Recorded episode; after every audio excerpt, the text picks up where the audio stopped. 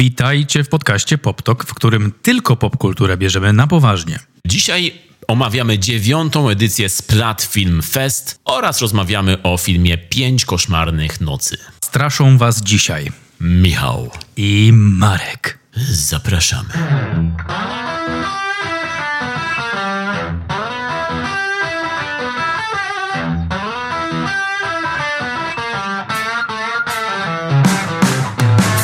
Przypominamy, że możecie dosyłać pytania na totalny brak kultury po to, aby nas spytać o rzeczy, które was interesują. Zbliża się setny odcinek, a w nim Q&A. Wy pytacie, my odpowiadamy. Jeśli chcecie nas o coś spytać, o cokolwiek, to wysyłajcie pytania do nas na maila totalny brak kultury gmail.com lub też na Facebooku, na Instagrama, gdziekolwiek, byleby do nas dotarły. Pytajcie o wszystko, co chcecie. Proszę bardzo. E, To jest ten moment. Taki moment może długo nie nadejść. Dobrze, o splacie za chwilę porozmawiamy, mm, ale to, o czym wspomniałeś, no musimy powiedzieć o tym, że podczas festiwalu dowiedzieliśmy się bardzo, bardzo smutnych wieści i no, wiadomości, której, której nie możemy przemilczeć. Musimy powiedzieć o tym, że niestety Matthew Perry zmarł w wieku 54 lat. No i to jest to jest bardzo duża, bardzo smutna wiadomość, która bardzo mocno uderzyła cały świat, wszystkich jego fanów i nie tylko fanów, ogólnie fanów przyjaciół. A kto nie jest fanem przyjaciół? Chyba, chyba wszyscy na świecie są jacyś pojedyncze, są przypadki, które nie są. Faktycznie ta, ta informacja zaskoczyła nas i e, mnie osobiście nawet obudziła, bo to tego dnia o 7 rano przebudziłem się ym, i wściubiałem nosa w social media i wszędzie były posty o Matthew, który odszedł i jak najszybciej chciałem znaleźć informacje na ten temat. Natomiast no, nie było zbyt wielu szczegółów, oprócz tego, że był znaleziony w swoim pokoju, w wannie i, i, no, no i że nie było wokół żadnych środków odurzających. Natomiast mm, do tej pory nie wiem właściwie, jaka jest przyczyna, czy to naturalna śmierć, czy, czy, czy nie. Ale ogromna strata, ogromna strata, bo ten człowiek przecież y, rozśmieszał miliony, miliardy ludzi na całym świecie. Może nie rozśmieszał, tylko mm, w takim sensie, że robił im dzień, poprawiał im jakość życia. Zgadza się. Jego Chandler Bing to jest postać, z którą wielu się identyfikowało i wiem, co mówię, bo ja sam tak miałem, oglądając Przyjaciół, zawsze czułem, że jestem Chandlerem i zresztą Chandler miał wiele z Matthew Perry'ego, z jego z niego jako aktora, ponieważ Perry uczestniczył w tworzeniu scenariusza i, i w tworzeniu dialogów, na planie dużo improwizował, był znany jako ten żartowniś. Em, no i po przyjaciołach miał kilka filmów, które ja uwielbiam. Było między innymi, były między innymi Polubić czy Poślubić Salmą Hayek. Film, który oglądałem na odkodowanym HBO pierwszy raz i od tej pory na kasecie go miałem później i oglądałem na kasecie wiele razy. No i do, do dzisiaj bardzo lubię go oglądać, bo to jest naprawdę bardzo zabawna i urocza komedia romantyczna. I tam jest pytanie, polubić czy poślubić i obiektem tego jest Salma Hayek? Tak. Czemu to w ogóle jest film? Czemu to, to nie jest po prostu odpowiedź, nagłówek? Tam w tytule nie ma znaku zapytania, bo to jest jasne. Tam w tytule jest kropka. I e, musisz obejrzeć w takim razie ten film, bo wtedy zrozumiesz, dlaczego, mm, skąd te dylematy. No fajnie, fajnie, Michał, że, że tam się tak uosabiasz z Chandlerem, ale serio? Ty? Chandler? Myślę, że myślę, że Günther to, to taki Max, no nie? Że włosy, No, let's start with that. przepraszam bardzo, ale could I be more Chandler Bing? Myślę, że myślę, że Rachel y, bardziej w relacji z tobą pasuje właśnie w takiej relacji Gunterowej z, z tego typa z kawiarni. Ale ja zawsze, właśnie to jest to, że ja zawsze byłem team Courtney Cox, team Monica byłem zawsze. I później jak, jak oni się zeszli w serialu, to mówię, no idealnie.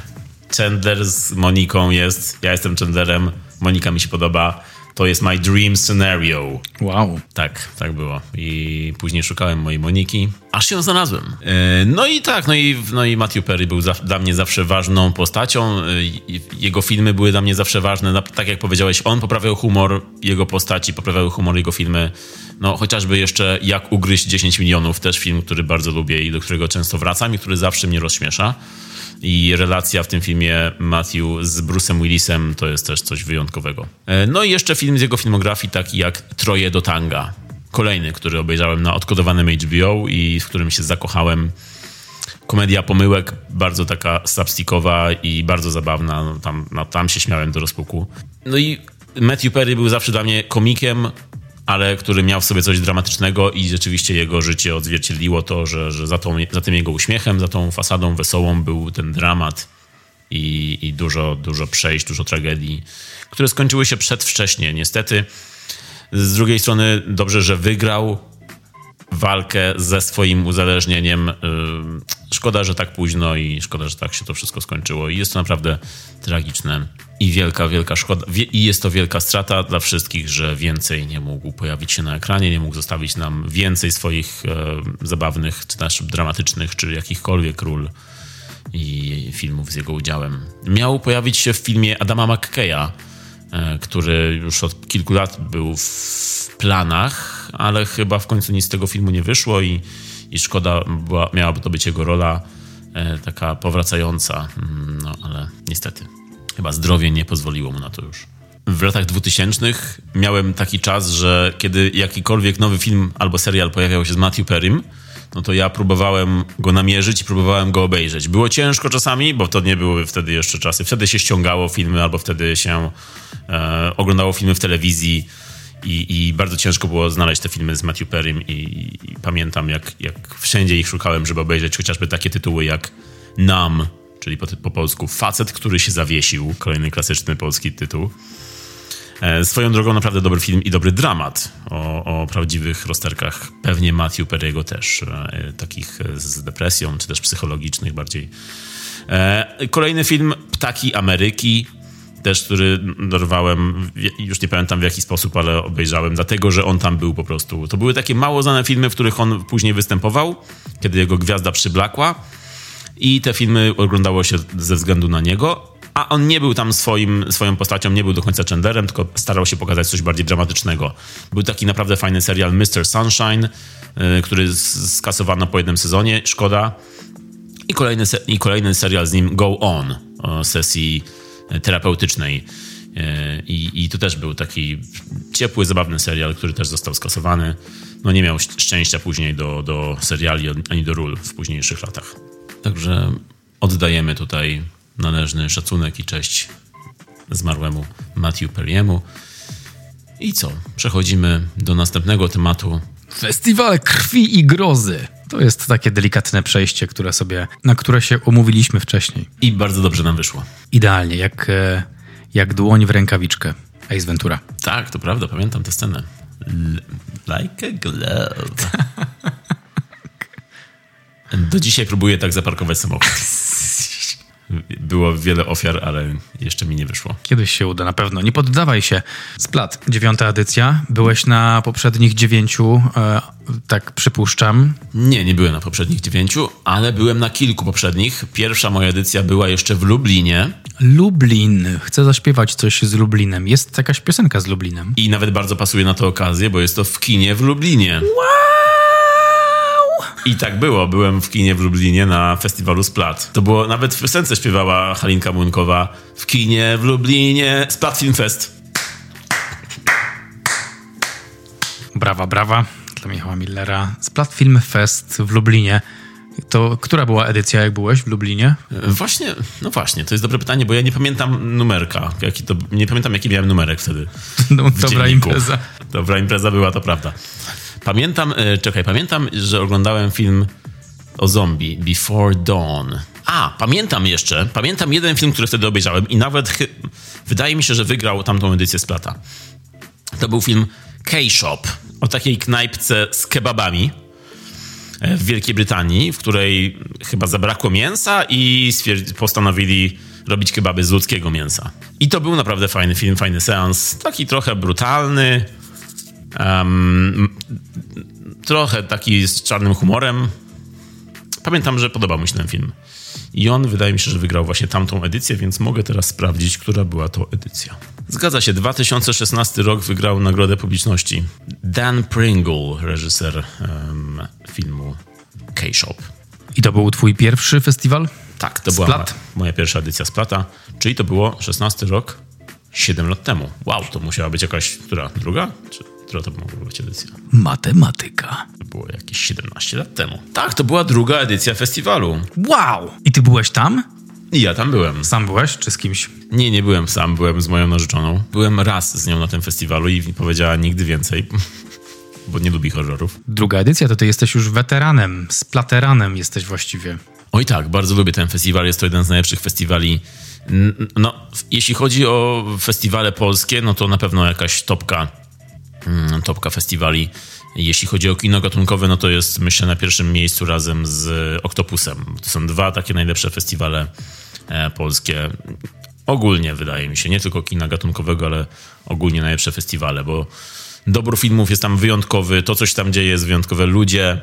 E, no, po prostu świetna impreza. No to zgodziłby się z tobą, oprócz tego, że ja się zgodzę z tobą, to jeszcze ten amerykański serwis Dead Central, który postrzega festiwal Splat jako jeden z najlepszych na świecie. Tak, on jest na liście mm, najlepszych festiwali kina gatunkowego.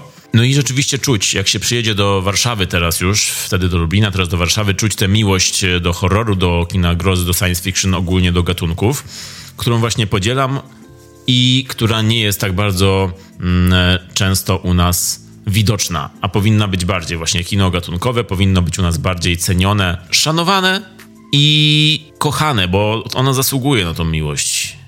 Ale nie dostaje jej wyjątkowo dużo u nas. U nas zawsze w Polsce to jednak było gdzieś tam niżej. To kino artystyczne, kino moralnego niepokoju, zawsze było to najważniejsze. Więc e, dlatego bardzo lubię właśnie festiwal Splat, bo czuć tam uczucie. Wow! Profesor, doktor habilitowany języka polskiego. Nie no, to, to już do, wspiąłeś się wysoko, wysoko. Wysoko. Mm. Dobrze, że nie jestem sam tu, Marek, dzięki. Nigdy. Czuć tam miłość do horroru i innych gatunków. I do tego, co jest niepokorne w kinie, bo to jest bardzo niepokorny festiwal. To ja, ty niepokorny! Kolejna polska piosenka, która jest o splacie.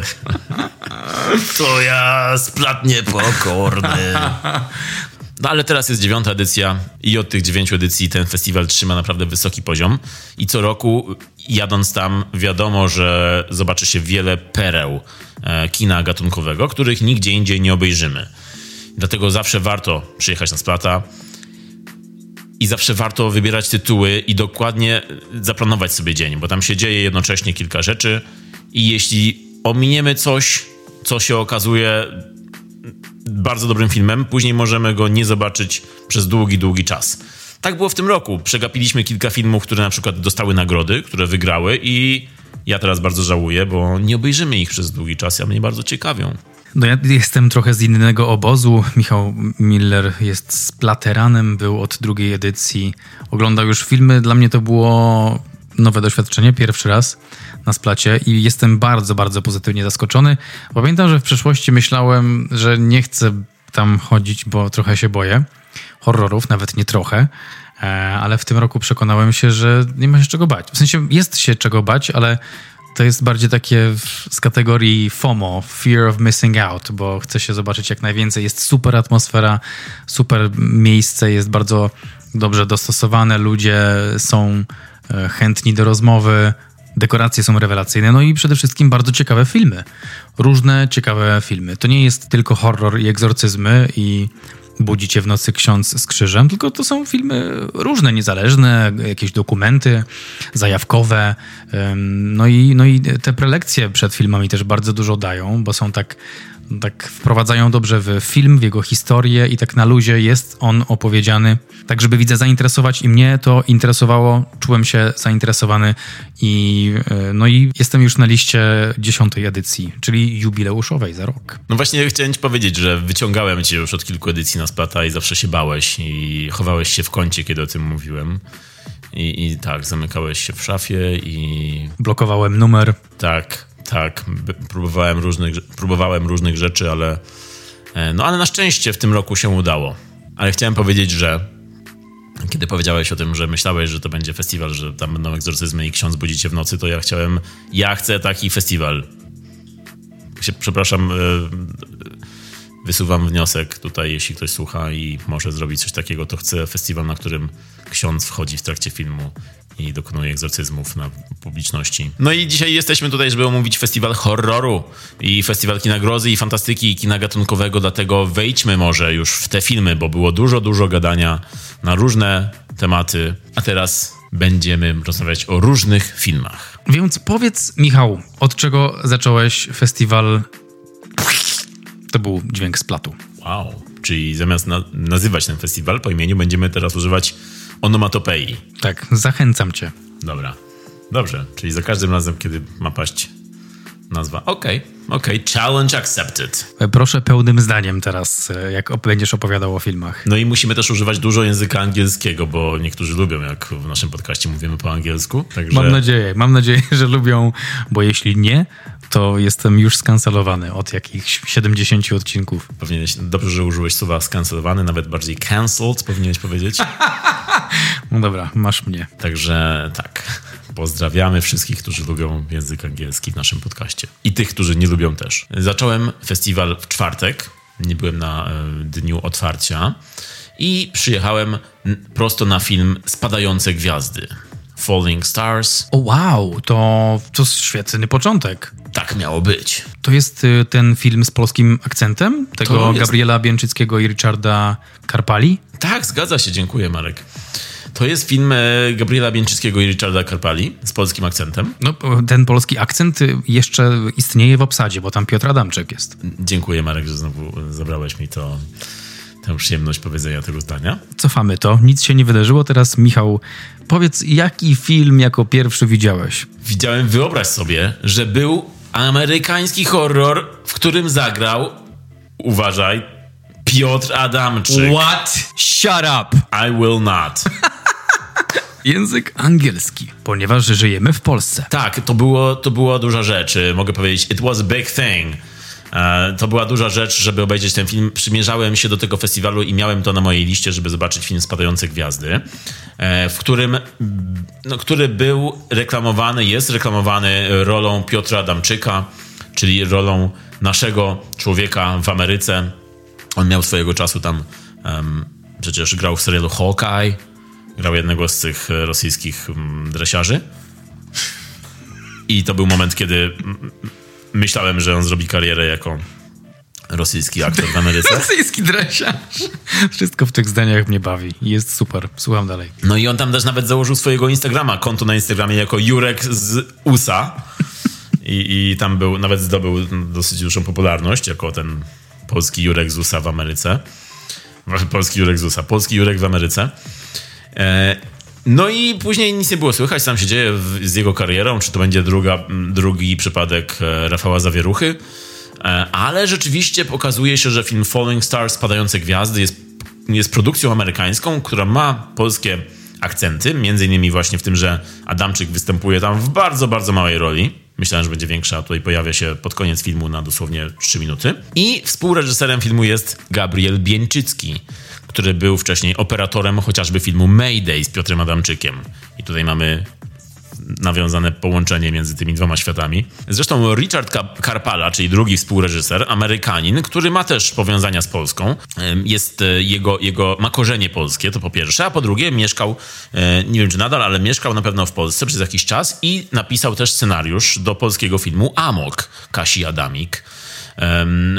Filmu na podstawie zresztą prawdziwej historii. Film opowiada o zabójstwie mm, dokonanym przez y, autora, który opisał to zabójstwo później w książce i który został skazany za to i, i tam jest dosyć, w ogóle dosyć niesamowita historia, niesamowite, że to się wydarzyło i, i, i też bardzo straszne. E, film był mm, taki średni, jak dla mnie.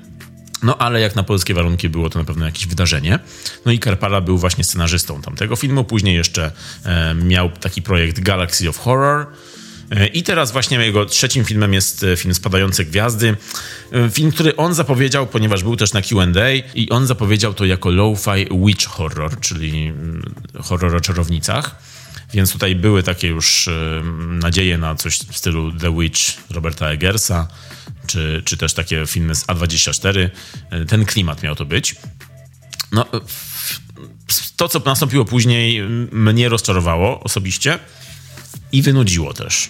To, to było coś, co być może miało ambicje i miało nawet niezłe pomysły, bo, bo to, się, to się dzieje w świecie alternatywnym, w jakiejś rzeczywistości, w której czarownice są czymś e, znanym ludziom i spadają z nieba. I są takie dni w ciągu roku, kiedy, są, kiedy gwiazdy spadają, i te gwiazdy to są właśnie e, czarownice porywające ludzi. I wszyscy o tym wiedzą i, i, i akceptują to w jakiś sposób, żyją z tym w tej rzeczywistości. No i trójka bohaterów trzech facetów e, udaje się na pustynię, żeby z, odkopać ciało jednej czarownicy, która kiedyś spadła e, z nieba. I są tam zasady, których muszą przestrzegać, e, obcując tym ciałem. I oczywiście coś idzie nie tak, rozlewają coś na ciało, no i, i muszą się liczyć z tym, że ta czarownica dokona na nich zemsty, więc muszą e, uciekać i, i, i głównie jeżdżą samochodem i rozmawiają przez cały film. Pokazane jest e, mroczny krajobraz, ciemne niebo, gwiazdy i trzech facetów rozmawiających. E, no i mnie ten film wynudził. Widziałem w nim parę niezłych pomysłów, ale być może gdyby ktoś lepiej to wyreżyserował, to byłoby ciekawsze. No i właśnie momentem, w którym film ożył, to była rola Piotra Adamczyka. Moment, w którym on się pojawił jako tułacz, kaznodzieja w śmiesznym turbanie i w klapkach. Jak to e, Monika Stolat podczas spotkania stwierdziła, kolejna rola Piotra Adamczyka w fikuśnej czapce. Także po tej ikonicznej czapce Jana Pawła II to była ta druga czapka w jego karierze. Te, bardziej turban może. Mm, no i, i rzeczywiście on, kiedy on się pojawił, ten jego występ i jego akcent, bo on mówił tam bardzo po amerykańsku, z takim naprawdę akcentem e, zaskakująco dobrym i ogólnie naprawdę dobrze się go oglądało tam.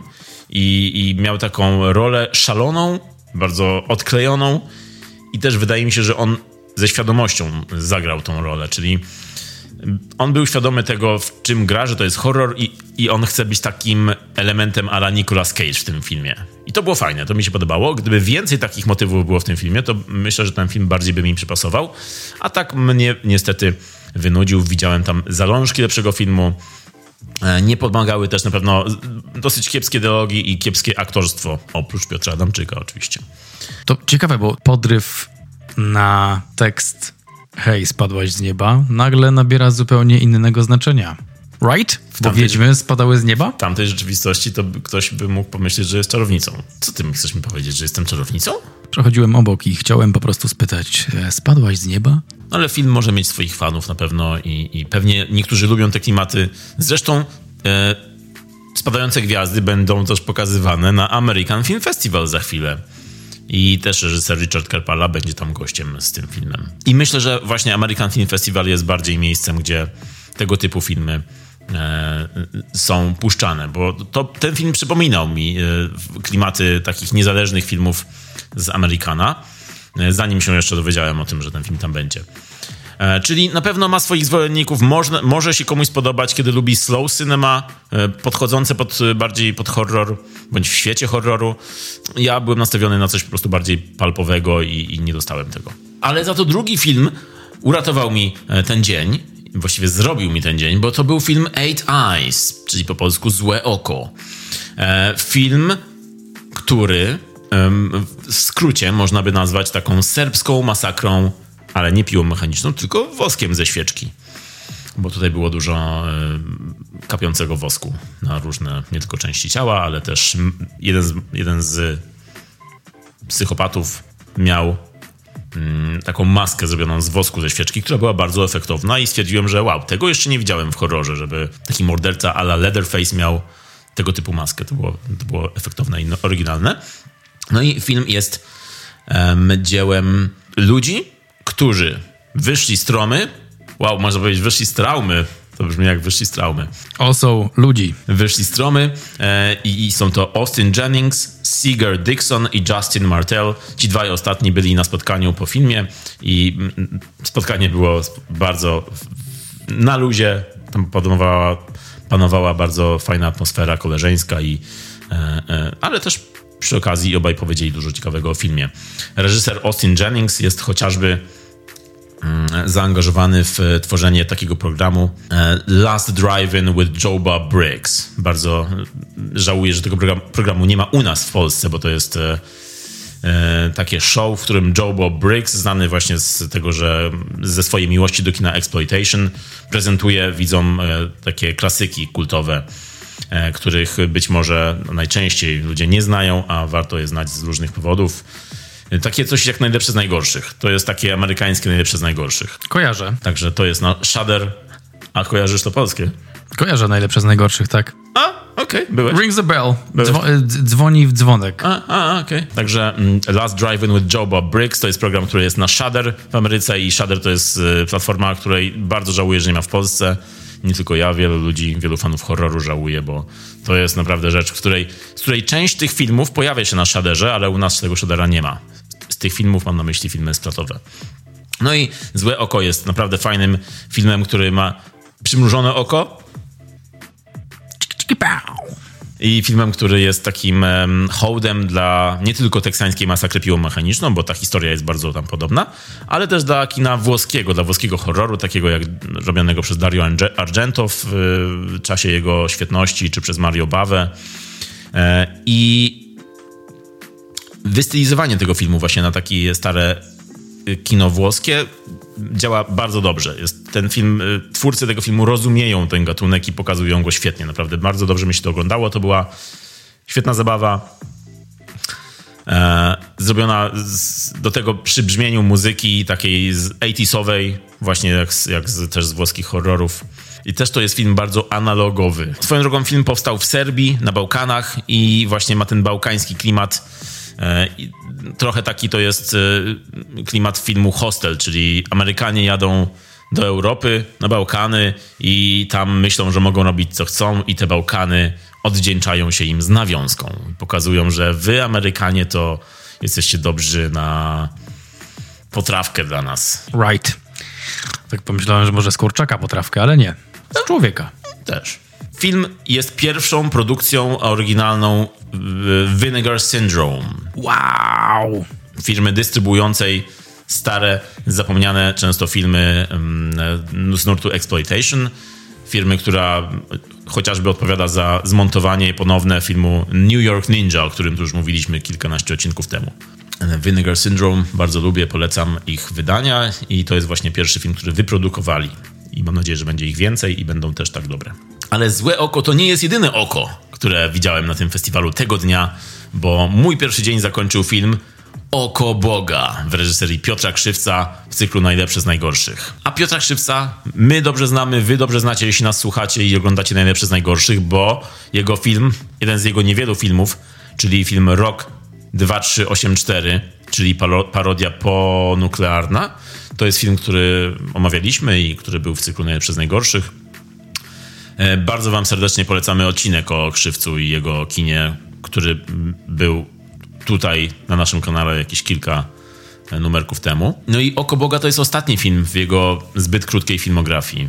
No i to jest film, który miał największe ambicje. mm, Największe ambicje Krzywca zostały tutaj spełnione i przelane na ekran. To jest dosłownie, tutaj na ekranie powinien zamiast tytułu Oko Boga być tytuł Piotr Krzywiec, Ego krzywca. Blade Runner Okej. powinno być coś, coś na zasadzie e, to jest moje arcydzieło, bo ten film kosztował 150 tysięcy złotych. Wow, to jest poważny budget. Takie, tak, to jest liczba, która jest podawana na jednej stronie krzywca. Są też informacje, że 200 tysięcy złotych. Na jego drugiej stronie. Tak jest. A być może było to jakieś 40 złotych, nie wiadomo. Nie, ten film wygląda naprawdę drogo, bo co tam się dzieje na ekranie, po prostu to było niesamowite doświadczenie. Mówię ci, No mów dalej, mów dalej. I mów naszym słuchaczom, co tam się działo. To, to było coś pięknego i bardzo się cieszę, że ten film poleciał na tym festiwalu i mam nadzieję, że poleci też w najlepszych z najgorszych w całej Polsce, bo myślę, że jest nawet lepszy niż rok 2384. Pod tym względem, że ten film jest zrobiony za duże pieniądze, ma wielkie ambicje i twórców, którzy chcą pokazać na ekranie wszystko super poważnie, super mrocznie i super edgy. I wychodzi im coś, co jest najbliżej polskiego The Room, y, jak tylko może być. O ja naprawdę, ale zazdro. Nie widziałem tego, a chciałem, bo to właśnie wyglądało w, tak z perspektywy jakościowej dobrze. Nie wiem, co tam się działo w środku, nie wiem, jakie bebechy, ale w porównaniu z rokiem 2384 to miałem, miałem takie duże oczy. Patrzyłem na, dużymi oczami patrzyłem na y, oko Boga. Bo jak się ogląda te filmy Krzywca jeden po drugim, chronologicznie, to widać postępy, naprawdę. Dokładnie, tak. Widać jak gość y, pewną rękę reżyserską sobie wyrobił. Na małym budżecie naprawdę potrafił zrobić duże rzeczy. No tylko, że nadal były to rzeczy, które go przerastały. Hmm. Budżetowo zwłaszcza, no bo to jest, to jest film, w którym widzimy latające samochody nad głowami przechodniów. Wow. To jest film, w którym widzimy podróże w czasie, y, jakąś księgę, y, która jest okiem Boga. Y, Po prostu zdjęcia tam są kosmiczne, widzimy w ogóle kosmos kilka razy. Przelatujemy przez kosmos, tam, co tam się wyprawia. To jest, to jest niesamowite, że to on w ogóle to przedstawił w taki sposób, że to jest naprawdę, że to się ogląda. Ale ten kosmos wygląda legitnie, czy taki... No, tak jak efekty z lat 90. wyglądają dzisiaj. Czyli dzisiaj się to ogląda naprawdę zabawnie. Ciężko mi powiedzieć, jak się wtedy to oglądało, bo na przykład oglądając w latach 90. Kosiarza Umysłów, wtedy myślałem, wow. Myślałem coś na zasadzie właśnie, że lepiej być nie może w kinie już. Dzisiaj oglądam i po prostu nie mogę uwierzyć, że coś takiego po prostu pokazali na ekranie, bo to wygląda strasznie. E, Więc być może Oko, Oko Boga w tym 2000 roku oglądało się u nas w miarę, choć nie chce mi się w to uwierzyć za bardzo. A dzisiaj się to ogląda bardzo na śmiesznie. A zwłaszcza dlatego, że ten film jest bardzo poważny. On jest zrobiony tak, że ten bohater jest cierpiętnikiem, jest agentem, który cały czas ma, ma flaszkę w ręce i cały czas pije, bo tak cierpi, jest taki smutny, ma depresję. E, Chodzi w takim płaszczu długim w ciemnych okularach, nawet jak jest ciemno to on zawsze musi mieć te ciemne okulary, ale nie, nie tak jak Bruce Brothers, czyli tak na, dla jaj, tylko naprawdę poważnie noszę ciemne okulary, bo jestem takim typem. I jest to tak bardzo przesadzony, barokowy wręcz film amatorski, że jest naprawdę bardzo zabawny i bardzo śmieszny. Dialogi są też nawrzucane w usta tych bohaterów, a brzmią absurdalnie i brzmią też tak jak jakbyśmy, nie wiem, jakby to miał Humphrey Bogart powiedzieć po prostu, a to mówi An Ryszard Doliński w roli głównej. Także tak, tak wiele energii weszło w ten film, w to złe kino tak dużo energii weszło, że, że naprawdę lepiej być nie może. Myślę, że to jest jeden z takich lepszych, złych filmów w polskim kinie, a konkurencja w polskim kinie, jak wiadomo, jest duża. No i jest to też, jak Krzywiec sam mówił, największa produkcja amatorska na świecie. Film był finansowany z prywatnych pieniędzy.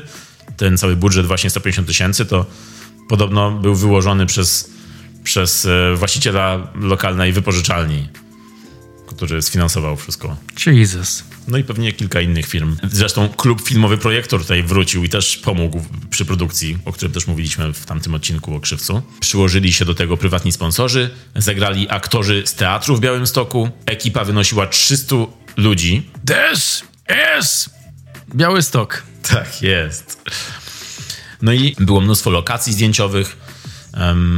no i z filmem wiąże się też mnóstwo niesamowitych historii. Fabuła tego filmu to z dzisiejszej perspektywy to jest trochę taki looper, film z Bruce'em Willisem, e, o, podróż, o podróżach w czasie i próbach zmian, zmiany mm, rzeczywistości. Tam się pojawia motyw, w którym tam się pojawia motyw agentów, którzy podróżują w czasie, żeby zabić osoby, które, nie wiem, cho chociażby podróż w czasie, żeby zabić Hitlera, jak był dzieckiem. Tam są takie motywy. Czy to jest Looper, albo też film Transers, tylko tak, gdyby robił to Patryk Wega chociażby. Nie, no coś ty, nie, nie. Ciężko mi to kupić. To jest zupełnie inna liga. Patryk Wega, a Piotr Krzywiec. No, nie wiem, są tutaj nawet monologi w kościele. Także bardzo blisko niewidzialnej wojny już jest. W monologii w, ko- w, w kościele to, ale mówi ktoś w kościele, że ma dostęp do wiedzy, do której nie ma 99% społeczeństwa? Powiem ci, że te dialogi właśnie tak brzmią. Ten, ten, ten załamany, smutny agent, główny, główny bohater opowiada tam właśnie, że jest bardzo, bardzo smutny i bardzo załamany i, i gorzej być nie może i w ogóle depresja. Poznaje kobietę w, w klubie, która, której największą słabością okazuje się to, że ma padaczkę. Jak, jak, w jakim kontekście to jest pokazane jako słabość? To było bardzo, bardzo zabawne, bo ona z tą padaczką, to, jej padaczka to jest coś jak, jak, jak trąd w tym filmie, albo jak jakiś AIDS traktowane. Po prostu wszyscy się od niej odsuwają, bo zostawcie ją, ona ma padaczkę. Jak kryptonit dla Supermana.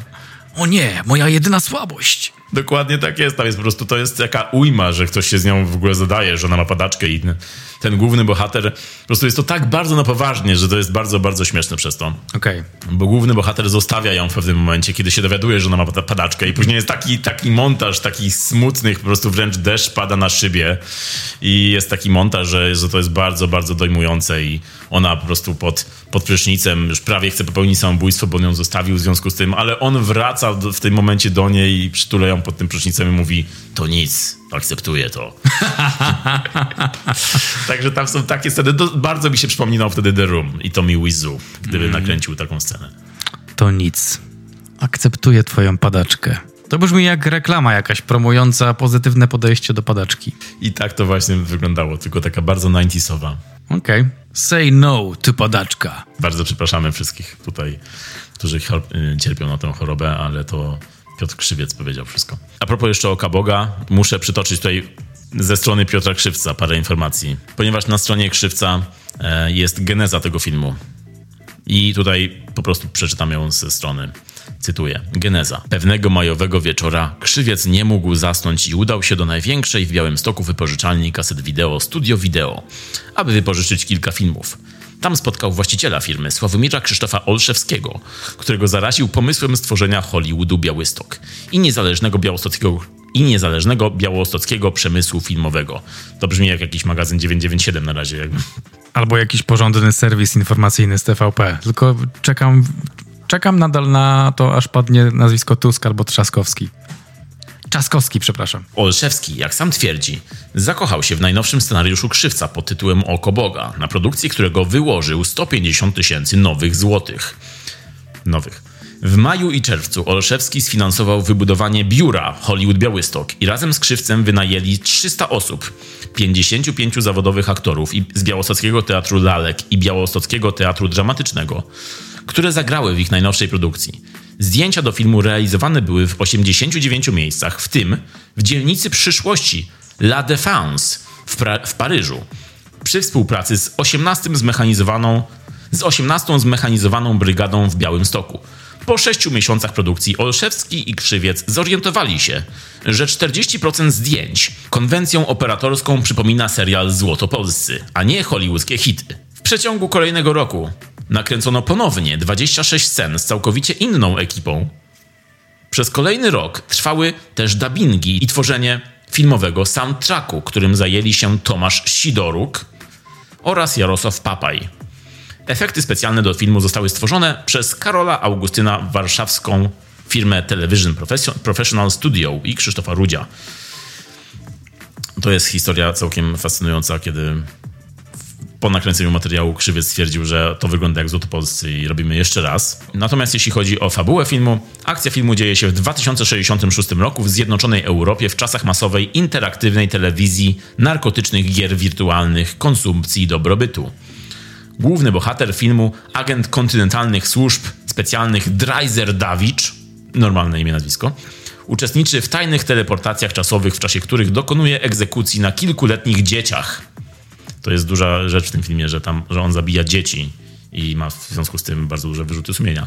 Dzieciach, które za kilkadziesiąt lat staną się przestępcami zagrażającymi bezpieczeństwu publicznemu. Życie Dawicza to ciągłe balansowanie na granicy szaleństwa śmierci, samotna ucieczka w alkohol i narkotyki. Podczas swojej wędrówki w czasie Dawicz trafia do pewnego prowincjonalnego miasteczka w roku 2002, w którym zakochuje się w Izabel, młodej, wrażliwej dziewczynie chorej na padaczkę. There it is. Told you. Niestety, zdaje sobie sprawę, że w jego zawodzie nie ma przyspieszonej emerytury, a jego zwierzchnicy nie pozwolą mu po prostu odejść. To swoją drogą, niestety ona ma padaczkę. Cały czas jest śledzony, inwigilowany, a tajemniczy mężczyzna w czerni filmuje każdy jego ruch. Po jednej z jego misji w dzielnicy rozrywki, Phoenix, w czasie której ściga przywódcę ekstremistycznej organizacji terrorystycznej Biała Siła, Dawid zostaje zaproszony do pałacu tajemniczego multimilionera określającego się jako Pan X. Bardzo ciężko się to czyta, bo wszystkie polskie znaki są zakryte, czyli jest pisane czcionką bez polskich znaków. Także no, jeśli ten film będzie kiedyś puszczany w najlepszych z najgorszych, to bardzo wszystkim polecam. Albo jeśli będziecie mieli gdzieś okazję go dorwać, bo film jest niepublikowany nigdzie, nigdzie go nie można obejrzeć a bardzo wielka szkoda. No tak, to jest minus tego. Y, Minus twórczości Piotra Krzywca, że nie można jej zobaczyć. Ale Michał ją widział.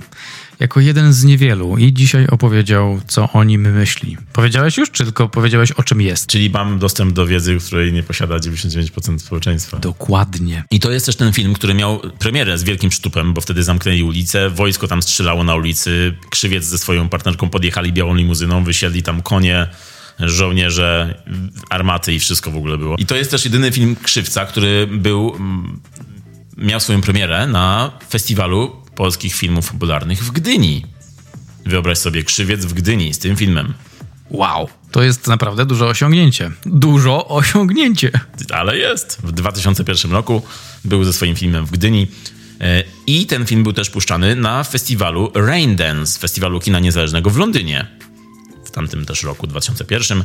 No i później niestety po tym złym przyjęciu Krzywiec zniknął, zaszył się, zakończył Hollywood Białystok, bo to jest ten film, który zakończył jego karierę, po którym zbankrutował, Hollywood Białystok zbankrutowało, film się nie zwrócił, a kosztował bardzo dużo.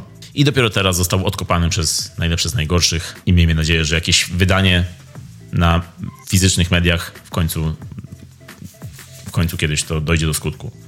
Jego filmy wyjdą na DVD, Blu-rayu, nie wiem, 4K. Także oko Boga to się rozgadałem, bo naprawdę jest o czym mówić i jest co oglądać. Ale przejdźmy dalej. Kolejnym filmem festiwalowym, który widziałem, jest komedia tym razem, czyli Palenie powoduje kaszel. Film y, Quentina Dupie. Gdzie Quentin ma wszystko? Just another classy joke. Kolejny klasyczny joke z poptoku. Ale można tak powiedzieć, bo jego filmy właśnie tak brzmią i wyglądają jak, jak nazwisko jego. Bo to są filmy, w których widać, że nie ma granic, jego nie interesują w ogóle jakieś limity. E, On ma gdzieś, co ka- każdy myśli. To są filmy pełne absurdalnych pomysłów, filmy odjechane i przez to filmy naprawdę super, mega zabawne. Ja dawno się tak nie uśmiałem w kinie, jak na tym filmie. Palenie powoduje kaszel. Już sam tytuł mówi, że będzie zabawnie, ale nie ale jest bardziej zabawnie niż ta obietnica w tytule. Jest to film, który opowiada o grupie ala Power Rangers, których mocami są e, składniki papierosów. Jeden się nazywa nikotyna, drugi nazywa się metanol.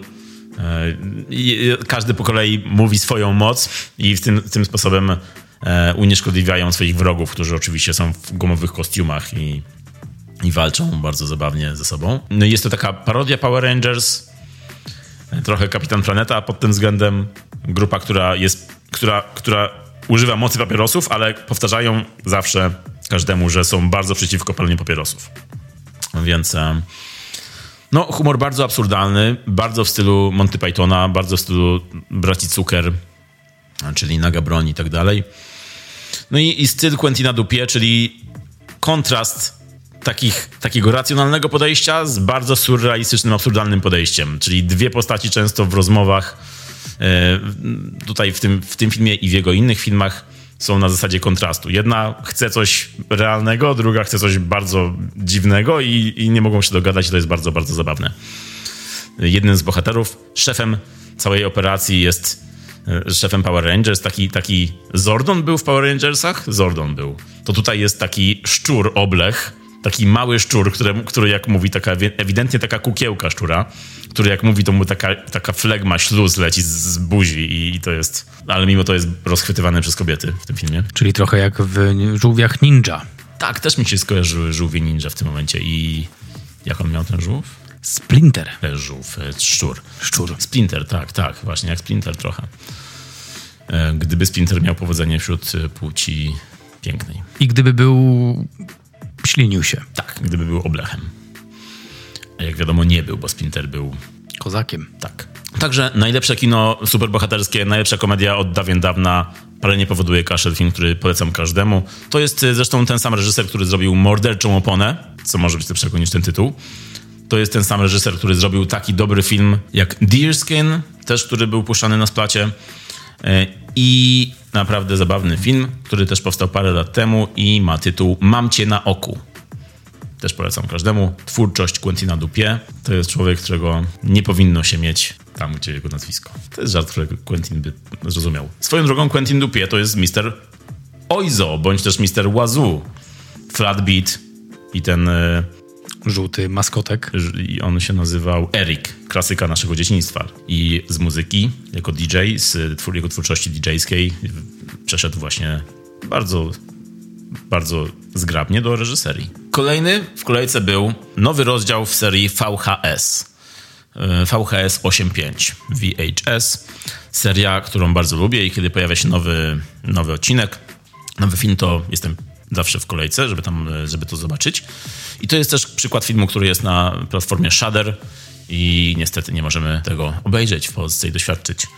E, VHS 85. Te, ta seria miała lepsze i gorsze momenty. Dwa pierwsze filmy super, później było gorzej, później znowu lepiej, później znowu gorzej. Ten film jest trochę lepiej. Ta część jest e, taka, że ma swoje momenty, bo są nowele, tak pięć nowel wrzucone w jeden film. Dosyć długa jest ta część, rozciągnięta, ale ma naprawdę momenty wysokiego C. Nowela Scotta Derricksona, mm, Dream Kill, wydaje mi się, że jest tytuł, e, o, o prze, przewidywaniu morderstw we śnie. Nastolatek ma sny, w których widzi, co się wydarzy i te sny są bardzo, bardzo mroczne, niepokojące. Ta nowela jest bardzo creepy, czyli styl, który w pierwszych częściach VHS był mm, świetnie zapodany. I tutaj znowu wróciliśmy do tego klimatu i to mi się bardzo podobało. Są słabsze nowelki, tak jak taka meksykańska, która dzieje się podczas trzęsienia ziemi i jest głównie nuda. Później w tej nowelce jest takie zakończenie, że myślą, że jest fajnie i cool, ale nie jest. I ta nowelka była słabsza. Ale to jak się film zaczyna, czyli rozpoczęcie w stylu Piątku 13, taki, taki slasher nad jeziorem, młodzież nad jeziorem, która której coś się dzieje, nie będę mówił co, i później ta, ta nowela też wraca, później jest jakby kontynuacja tej noweli w którejś z kolejnych.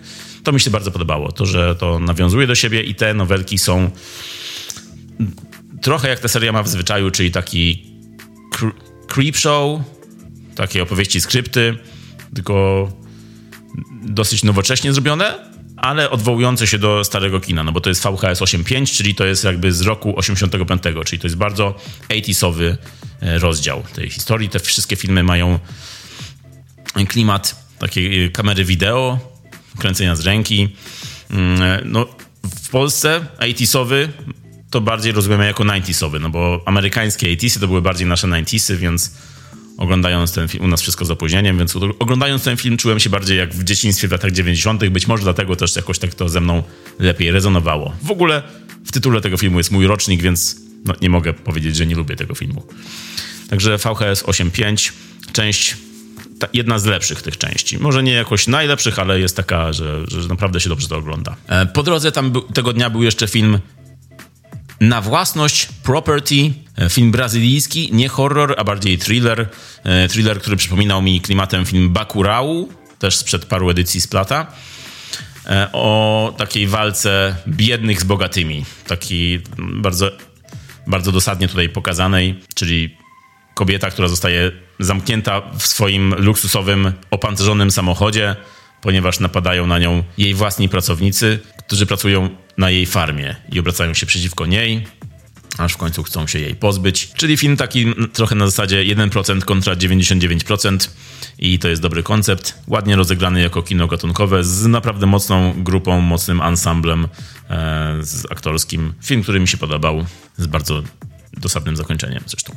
No i później przychodzi dzień, w którym razem oglądaliśmy filmy. Marek. Dzień, w którym planety się z, zalajnowały, pojawiły się w jednej linii. To sobota, e, podczas której widzieliśmy kilka filmów razem. Chyba wszystkie filmy widzieliśmy razem tego dnia. Zaczęliśmy od e, dokumentu e, na temat Bruce'a Lee i tytuł ten to był chyba, pamiętam angielski tytuł, Enter the Clones of Bruce Lee, czyli takie wejście klonów Bruce'a Lee. Bardzo fajny dokument film opowiadał, dokument opowiadał o, o, o Bruce Lee też przez chwilę, ale bardziej o tym, co się działo po jego niefortunnej śmierci i to, ile Bruce'ów powstawało na rynku filmowym po jego śmierci, ponieważ było takie zapotrzebowanie na filmy z Bruce'em Lee. I powstały takie postaci jak na przykład Bruce Lee, Bruce Le, Bruce La, jeśli dobrze pamiętam. I to są realni ludzie, realni aktorzy, którzy nie, którzy walczyli i mieli jakieś osiągnięcia w, świe w świecie sportu, w świecie w tych dyscyplin sztuk walki. I pojawili się na ekranach, oczywiście z o wiele mniejszą charyzmą niż e, Bruce Lee, ten jedyny. No ale to jest taka podróż po tym, co się działo później i z różnych perspektyw. Z perspektyw tych aktorów, ale też perspektyw kinomaniaków, którzy wypowiadają się na, na temat chronologii, co było najpierw, co było potem. Tutaj musimy nadmienić, że ci wszyscy aktorzy, ci naśladowcy Bruce'a Lee, których wymieniłeś, czyli Bruce Lee, Bruce Liang, Bruce Lee przez I, Dragon Lee, oni nie, nie nazywali się tak naprawdę, tylko zaraz po śmierci Bruce'a Lee e, studia różne e, wytwórnie filmowe nalegały, żeby znaleźć kogoś na, na ich miejsce, czyli wypełnić tę lukę i sami wymyślali te imiona i nazwiska, czyli nadawali komuś innemu, komuś, kto wyglądał podobnie i miał, miał też jakieś zdolności w sztukach walki, nadawali im podobnie brzmiące nazwiska, żeby te filmy właśnie się sprzedawały. Co mnie bardzo przypominało taki 90sowy zwyczaj e, podrobianych ubrań, kiedy zamiast Adidas były Adadis. Ododis. O, o, kiedy zamiast Reebok były Razbok. Zamiast Nike było Mikey, Mike było, miałem buty Mike I, I, bardzo się cieszyłem, bo to było moje imię przy okazji. Mm, mm, I był znaczek Nike. Także bardzo mi przypominało to, właśnie takie wypełnianie em, podróbami, ale takimi, że może ktoś nie zauważy tej różnicy, może, może ten znaczek będzie przypominał im Adidasa i po prostu kupią przypadkiem. Tak samo było tutaj, że e, na zasadzie robili, ten robili te filmy na zasadzie takiej, że wpuścimy ten film i może ktoś nie zwróci uwagi, że to nie jest film z Bruce'em Lee, tylko z Bruce'em Le i pójdą na to. I to rzeczywiście działało, bo ludzie chodzili na to, filmy miały zarobki, e, filmy odnosiły duże sukcesy, kasowe, bo ludzie się też mylili i myśleli, że to jest jakiś zaginiony film z Bruce'em Lee albo film, który wyszedł już po jego śmierci, a tak nie było. No tak, bo te filmy nierzadko też używały materiałów z pogrzebu Bruce'a Lee, czy jego archiwalne materiały jeszcze jak w Hongkongu grywał w filmach jako nastolatek. Więc, więc to działało na zasadzie takiego, takiej przynęty, natomiast ludzie wychodząc z kina byli zniesmaczeni, y, prosili o zwrot pieniędzy, pisali pisali eseje do, do właścicieli kin, że, że chcą zwrot pieniędzy, że to jest nie, niedobre, że to jest niemoralne i że w ogóle jest to niesprawiedliwe. Natomiast ja się wiele dowiedziałem z tego filmu. To było takie, to było zrobione w sposób komediowy, ale też gdy wypowiadali się ci aktorzy, ci naśladowcy Brusali, jak to, jak ich nazwałeś, to widać było, że każdy z nich ma swoje własne życie i każdy z nich z dużym szacunkiem wypowiadał się na temat Bruce'a Lee i, i tego, co on osiągnął i jakim był sportowcem, ale też aktorem. I, I, nikt z nich nie starał się zabrać mu życia, tylko y, wypełnić jakąś lukę, jakąś tęsknotę wśród widowni. I to było, to, to się ciekawie oglądało, że on, to nie były takie NPC-ki, tylko czyli takie non-playable characters, jak, jak w, nie wiem, w GTA widzimy przechodniów na ulicy, tylko to, to byli realni ludzie ze swoją historią, każdy z nich i każdy z nich opowiadał z dużą ilością szacunku o Bruce i o tym, jak im się akurat udało wejść w ten świat przez chwilę. Tak, bardzo dobry dokument, świetnie się go oglądało i mm, jest to też kolejny film na tym festiwalu i w tym roku, który jest wyprodukowany przez dystrybutora mediów fizycznych Blu-ray DVD. Wcześniej był właśnie Eight Eyes przez Vinegar Syndrome, a teraz właśnie Wejście klonów Bruce Lee to jest film e, zrobiony przez Severin Films, też firmę, która dystrybuuje e, bardzo, bardzo fajne, różne wydania, bardzo dobrych e, nieodkrytych jeszcze filmów. No i tak, bardzo polecamy film Wejście klonów Bruce'a Lee, bo naprawdę się to...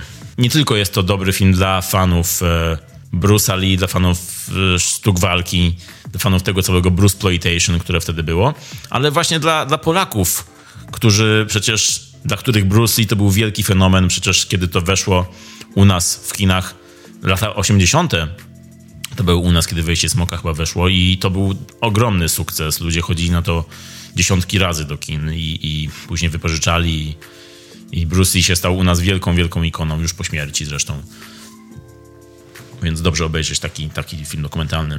No i później po tym filmie poszliśmy na już horror sensu stricte, czyli to był... Nigdzie mnie nie znajdziecie? Czy nigdy? Ja nigdy nie znalazłem odpowiedniego tytułu, więc mówię tak jak mówię, nigdzie mnie nie znajdziecie. Oryginalny tytuł, nigdy mnie nie znajdziecie. A jeszcze jeden oryginalny, You'll Never Find Me. I ten tytuł, szczerze mówiąc, troszkę nie miał dla mnie sensu, jak oglądałem film. To było takie dziwne doświadczenie, no bo pierwsze, pierwszy akt i kawałek drugiego ja się nudziłem, bo w pierwszym akcie pojawiło się coś i to się, akcja była ustawiana w pewien określony sposób i potem w drugim akcie ta akcja z pierwszego była trochę powtarzana, teksty były powtarzane i to napięcie ciągle się budowało, budowało, budowało. No i kiedy już myślałem, że zasnę pięknym snem, to pojawił się trzeci, ostatni akt, który był bardzo interesujący i podczas oglądania którego miałem gęsią skórkę na plecach. Szpilki były powoli wbijane w okolicach karku, bo to było takie pełne grozy, takie creepy. No i wtedy już mnie nie przeszkadzało to, że to jest film jednej lokacji. Chociaż na początku miałem straszną nadzieję, straszną to jest słowo klucz, że wyjdziemy z tej przyczepy. Bo tam na chwilę się spotkaliśmy i pomyślałem sobie, wow, ale fajnie się zaczyna, wow, pewnie, pewnie gdzieś pójdą w las i ktoś będzie kogoś szukał i kogoś ktoś nie znajdzie. Not a fucking chance. Cały film siedzieli w przyczepie, każdy każdego znalazł. Jakby znaleźliśmy wszystkich. Powiem tak. Czyli myślałeś, że to będzie taki bardziej survivalowy thriller. Tak, myślałem, że może to będzie trochę w stronę Blair Witch Project, że ktoś będzie gdzieś szedł, będzie chciał gdzieś uciec skądś. Chociaż troszkę tak było, ale myślałem, że to będzie większa skala, a nie tylko. No bo ten film wydawał mi się być tak ograniczony, jak, jak ta przyczepa. To znaczy, on nie był większy niż ta przyczepa. I, i to, to okej okay jest, no bo to była pewna konwencja, ale myślałem, że jednak wyjdziemy z tego pomieszczenia. Tak, bo ten film w ogóle rozgrywa się na osiedlu takich przyczep, czyli taki trailer park. Trailer park, tak, tak jest. Natomiast to jest film nie amerykański, tylko australijski, prawda? Tak, tak. I to, że to jest film australijski, dodawało dużo uroku i folkloru. Ogólnie kino australijskie. E, ono nieczęsto jest takie hitowe, ale ostatnio zdarza się, ponieważ Mów do mnie, Talk to Me był, jest australijskim wielkim hitem.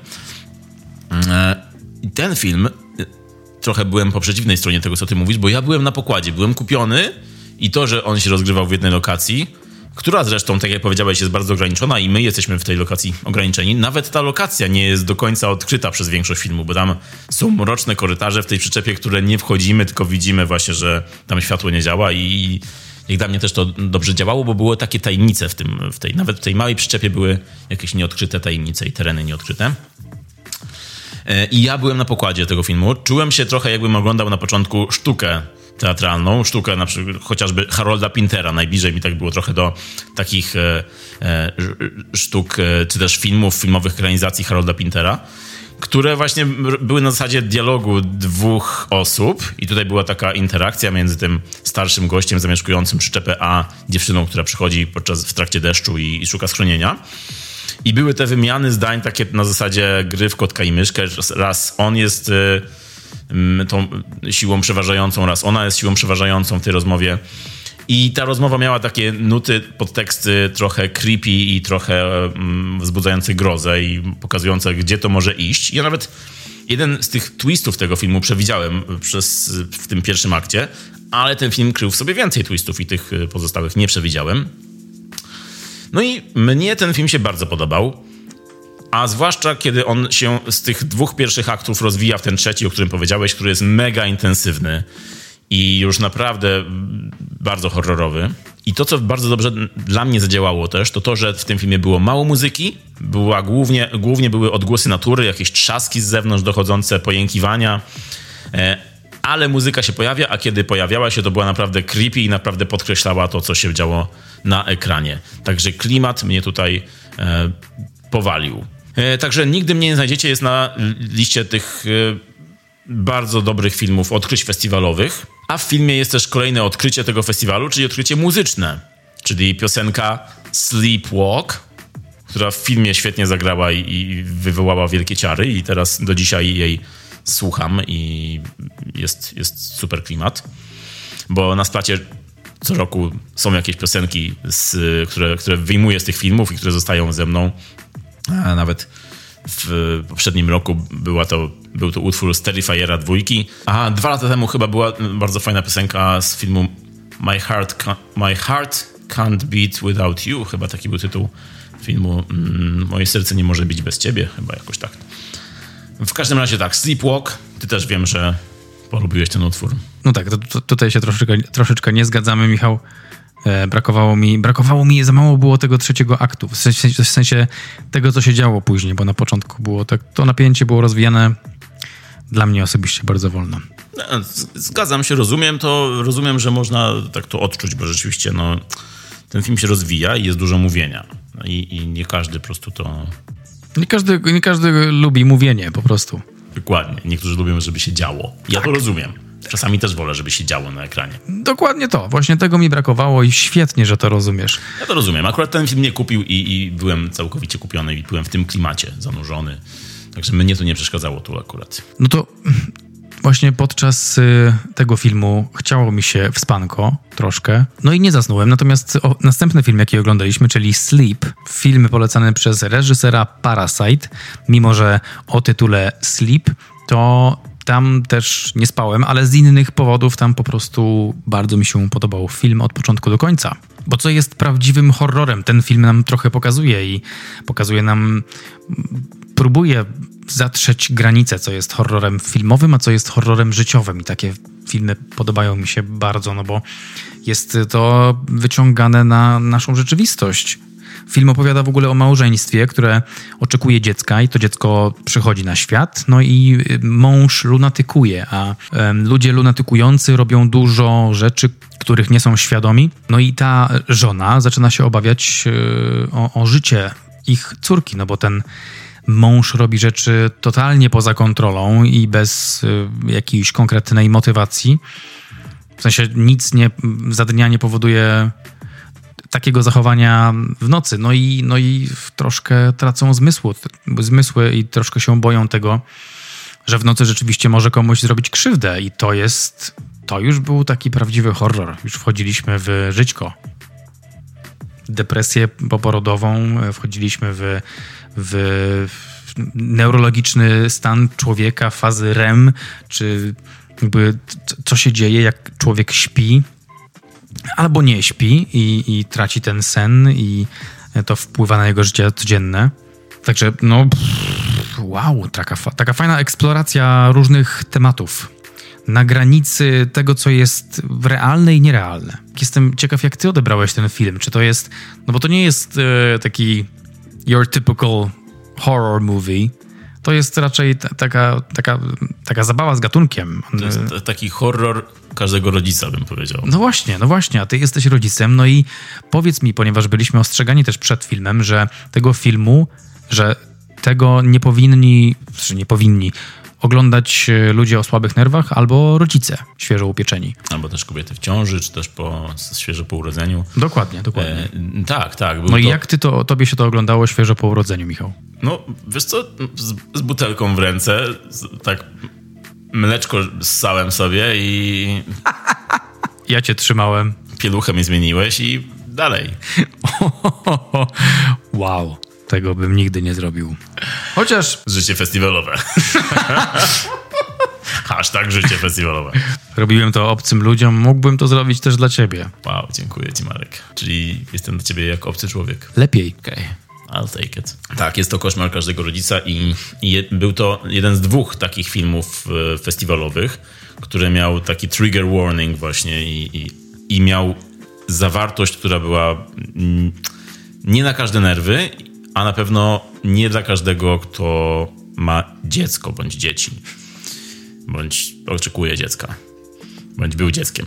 Czyli dla nikogo. Tak, bo był to trudny film w odbiorze. Na pewno były tam sceny, w których ja, no, mi było ciężko patrzeć na to, co się dzieje, jako że właśnie mam dziecko i porównywałem sobie sytuacje różne i wiem, jaka byłaby to tragedia, jaki byłby to koszmar, gdyby działo się naprawdę to, co było na ekranie a działo się naprawdę intensywnie, a że to jest film koreański i polecał go Bong Joon-ho, o którym powiedziałeś wcześniej, reżyser Parasite'a, no to ten koreański styl bardzo podkreśla dziwaczność tej całej fabuły i tego horroru. to nie jest taki typowy amerykański horror, który byłby tutaj e, w tym momencie, powiedzmy, w uniwersum obecności, bo to jest, to można powiedzieć, można powiedzieć, że to jest taki trochę film o nawiedzeniu, film o duchach, ale z całkiem innej strony. Czyli film, który nie mówi wprost o czym jest, ale czujesz podskórnie, że, że to jest coś strasznego. Ale w tym, że to jest coś strasznego, jest też, są też elementy czarnego humoru. I są też elementy takiego koreańskiego e, żartu.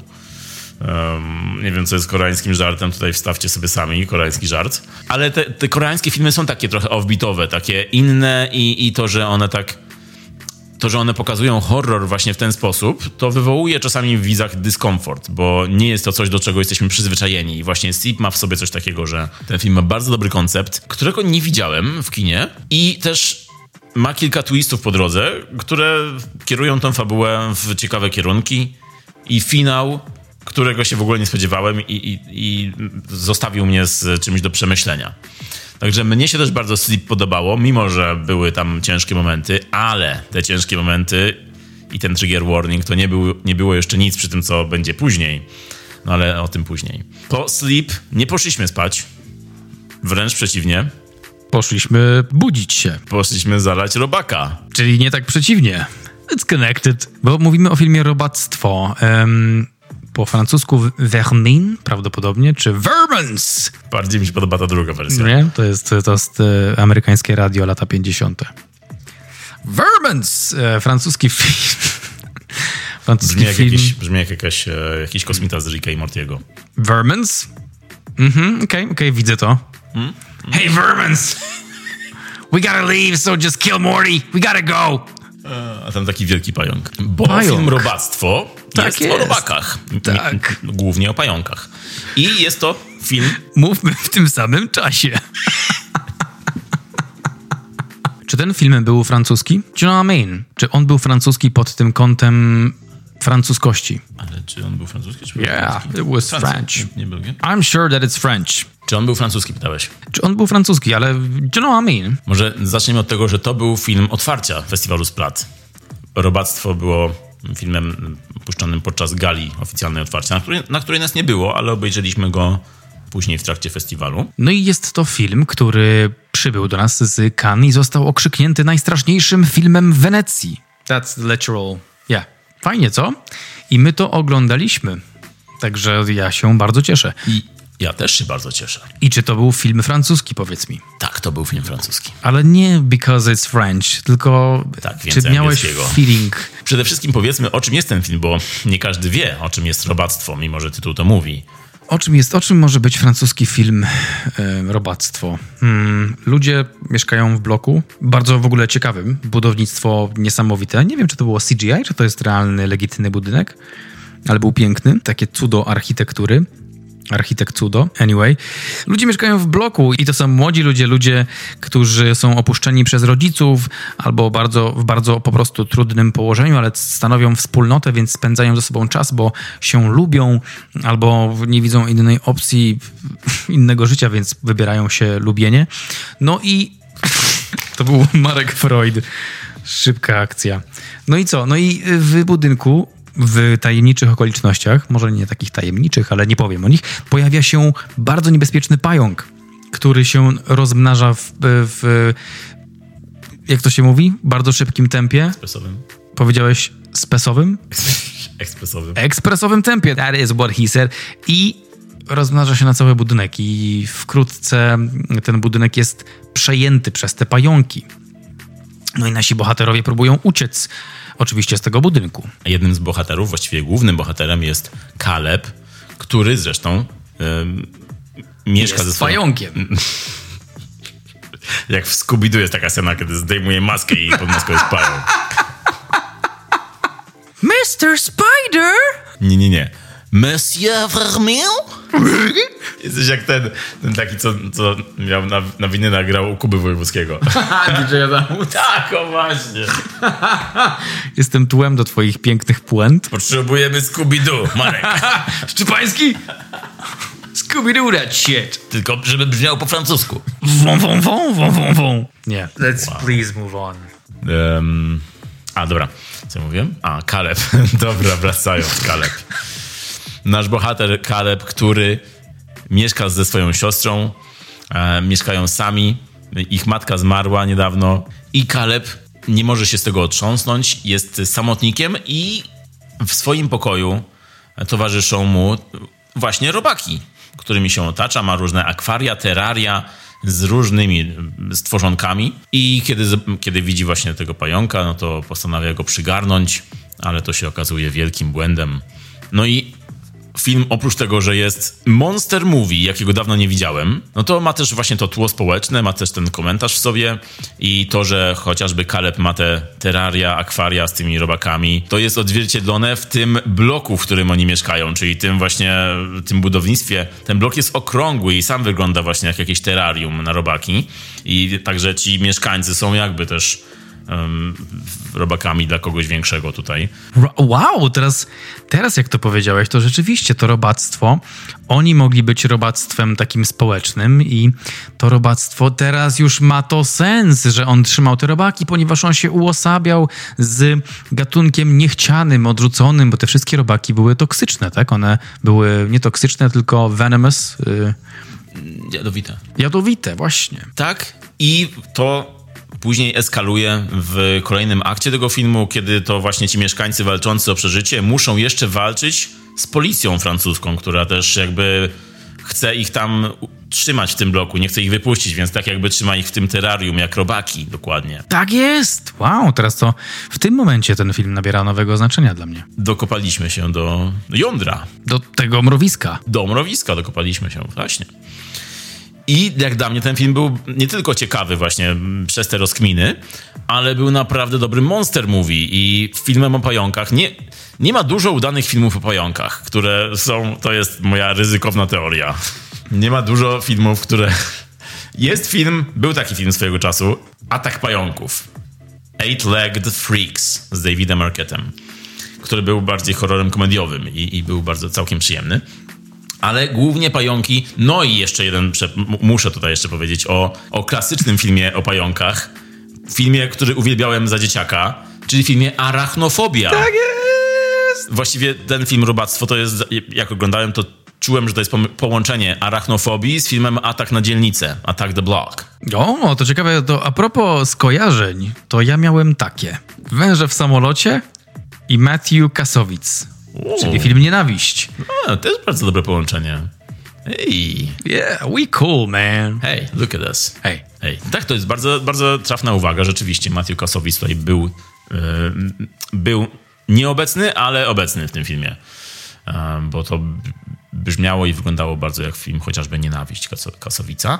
I Węże w samolocie też były elementy takiego, takiego, takiej eksploitacji. Mnie to właśnie kojarzyło się bardzo z arachnofobią i z filmem Atak na dzielnicę, ale też z takimi monster movie, tanimi filmami o pająkach, które często można złapać na pulsie dwa w nocy. Czyli jakieś po prostu pająki, albo nie wiem, pająki 2, pająki 3, czy też zabójczy pająk, nie wiem, pająk kontra pterodaktyl, cokolwiek. Także pająki mają złą sławę w kinie, bo są często monsterami, potworami w takich bardzo tanich filmach um, i bardzo złych filmach. A tutaj ten film jest zrobiony bardzo na poważnie. Także robactwo było jak dla mnie ugryzieniem tego tematu bardzo na poważnie. O, ugryzieniem, ej jadowitym ugryzieniem tego tematu, bardzo na poważnie. Nice. I twórcy przyłożyli się bardzo do tego filmu, bo sceny, w których te pająki straszą, naprawdę momentami straszą. I pająki są prawdziwymi potworami w tym filmie. Od, najm- od takich malutkich na początku, bo one rosną później do takich wielkich w końcu. I tę eskalację, to jak się ten film rozwija, mnie się świetnie oglądało. To po prostu ten monster movie poprowadzony bardzo, bardzo, bardzo dobrze. No i sceny z pająkami były obrzydliwe i ogólnie z robakami. Ktoś, kto nie lubi pająków, no to lepiej, żeby w ogóle nie słuchał nas teraz, jak mówimy o tym filmie, bo pewnie już mają odruchy jakieś ci ludzie. Także robactwo ja bardzo polecam. Ty też polecasz? Ja właśnie nie polecam robactwa, no bo y, oczywiście wiem, o czym mówisz i ja to widzę, jak o tym mówisz, to to dostrzegam. Natomiast y, dla mnie nie działało to na plus. Ta, ten taki komentarz społeczny było tak wciśnięte dla mnie. Okej, okay, to, to, to o czym jest ten film? No bo jest to Monster Movie i mamy fajne potworki, które lecą sobie po bloku i mamy grupkę przyjaciół, która chce uciec, chce jakoś przetrwać, and that's cool. Natomiast potem pojawia się ta policja i ta walka systemowa, taka już za bardzo mi przypomina mm, e, filmiki z Instagrama w, w, o, o, doniesieniach z tego, co się dzieje we Francji, jak, jak są zamieszki na, na, na ulicach i protesty. I to było dla mnie takie wciśnięte. Już, już nie kumałem o co, o co czemu, o co czemu. I, I to nagle pokazywało takie zmagania właśnie typowego Kowalskiego z francuską policją. No i wtedy już się trochę wyłączyłem, tak wow. Ja miałem wręcz przeciwnie, czyli właśnie podobało mi się to, w jakim kierunku ten film poszedł i to, że ten film jest właśnie o aktualnych francuskich problemach i, i o, tej, o tych starciach z policją. No, czuć, czuć, że twórcy wiedzą, co mówią i czuć, że to jest dla nich jakiś palący problem i ja to właśnie szanowałem. Ale oprócz tego, że ten film jest bardzo francuski, tak jak powiedziałeś, no to wydaje mi się, że on jest też bardzo dobrze zrozumiały w Polsce, bo my, Polacy, rozumiemy ten film odruchowo, czyli ten klimat blokowisk, klimat zamknięcia w tych szarych blokach. Czujemy te wąskie, brudne korytarze, te piwnice. Te pluskwy. Te pluskwy i inne robaki. To gasnące światło w korytarzu w piwnicy, które, w, której, w której modlimy się tylko, żebyśmy zdążyli wziąć to, co chcemy i żeby światło nam nie zgasło, zanim wyjdziemy um, z tej piwnicy. No ja to dobrze znam, pamiętam to wszystko z bloku i z moich piwnic i z tych korytarzy, w których, się ba- w których też się bałem robactwa. E, no to ten klimat bardzo francuski, ale też bardzo polski pod pewnymi względami, coś co możemy odnieść do naszych szarych bloków. Czyli pod względami brudu. Brudu i robactwa. To jest Polska. Polska. Brud i robactwo. Nowe motto. To jest tylko propozycja taka, nie wiem, no nie musicie tego brać na poważnie. Ten film na pewno był bardzo dynamiczny i nie tylko w języku, w sposobie prowadzenia dialogów. To było bardzo, bardzo francuskie, ale też pod kątem muzyki. Bardzo fajna muzyka. Tutaj muszę przyznać, że na propsie mm, z przyjemnością słuchałem. Propsy Pasowała też, tak, do filmu, tak. tak. Yo, yo. Salut, salut. Właśnie, jak po francusku brzmi yo. Yo. Yo. Garçon. Yo Garçon. Tak, tak, muzyka tutaj taka bardzo hip-hopowa, francuska, ala 13 dzielnica, czy Luc Besson e, też bardzo zostaje po seansie. I też kolejna muzyka, która, którą przywieźliśmy z festiwalu. Ale robaków nie przywieźliśmy na szczęście. A było blisko. Bo była dezynsekcja tam, gdzie nocowaliśmy akurat, także wracając z robactwa do pokoju, było większe napięcie jeszcze niż na robactwie. Tak. Ale film Robactwo mnie się dobrze bardzo oglądało. No i ostateczne przemyślenie z tego filmu. Robaków możesz się pozbyć, policja zostaje. Dalej, rozmawiając o filmach, które widzieliśmy, no to jest y, film już w skraju, jak powiedziałeś, tak to można zrozumieć, braterskiego, czyli pol, polskie blokowiska, francuskie blokowiska. Mówię o filmie, że, że życie maszyn, maszyn, maszyn? Życie maszyn? Że życie maszyn w Polsce. Że życie ma sens, oczywiście. Czyli film z cyklu kultowe klasyki. Polski z... 2000 lub 2001. Tak. Klasyka polskiego OFU, polskiego kina amatorskiego. E, znów wracamy w klimaty Piotra Krzywca. Czyli film w tamtym czasie, na przełomie wieków, traktowany jako takie polskie rekwiem dla snu. Tyle, że zrobiony za bardzo, bardzo małe pieniądze ale który odniósł stosunkowo duży sukces. No mi też e, bardzo przypominał film e, Blokersi z Peją, to było? Z raperami, wszystkimi polskimi raperami chyba. No dobrze, film, że życie ma szyn, jak już ustaliliśmy. Tak, czyli film w reżyserii Grzegorza Lipca, też z jego rolą główną. Film polskiej grupy amatorskiej e, Sky Piastowskie. To jest jedna z tych grup, której nie wymieniłem, kiedy mówiliśmy o kinie amatorskim przy okazji filmu Krzywca rok 2384. E, miałem wymienić Sky Piastowskie, zapomniałem, także e, Sky Piastowskie było wtedy dużą rzeczą na polskim rynku ofowym.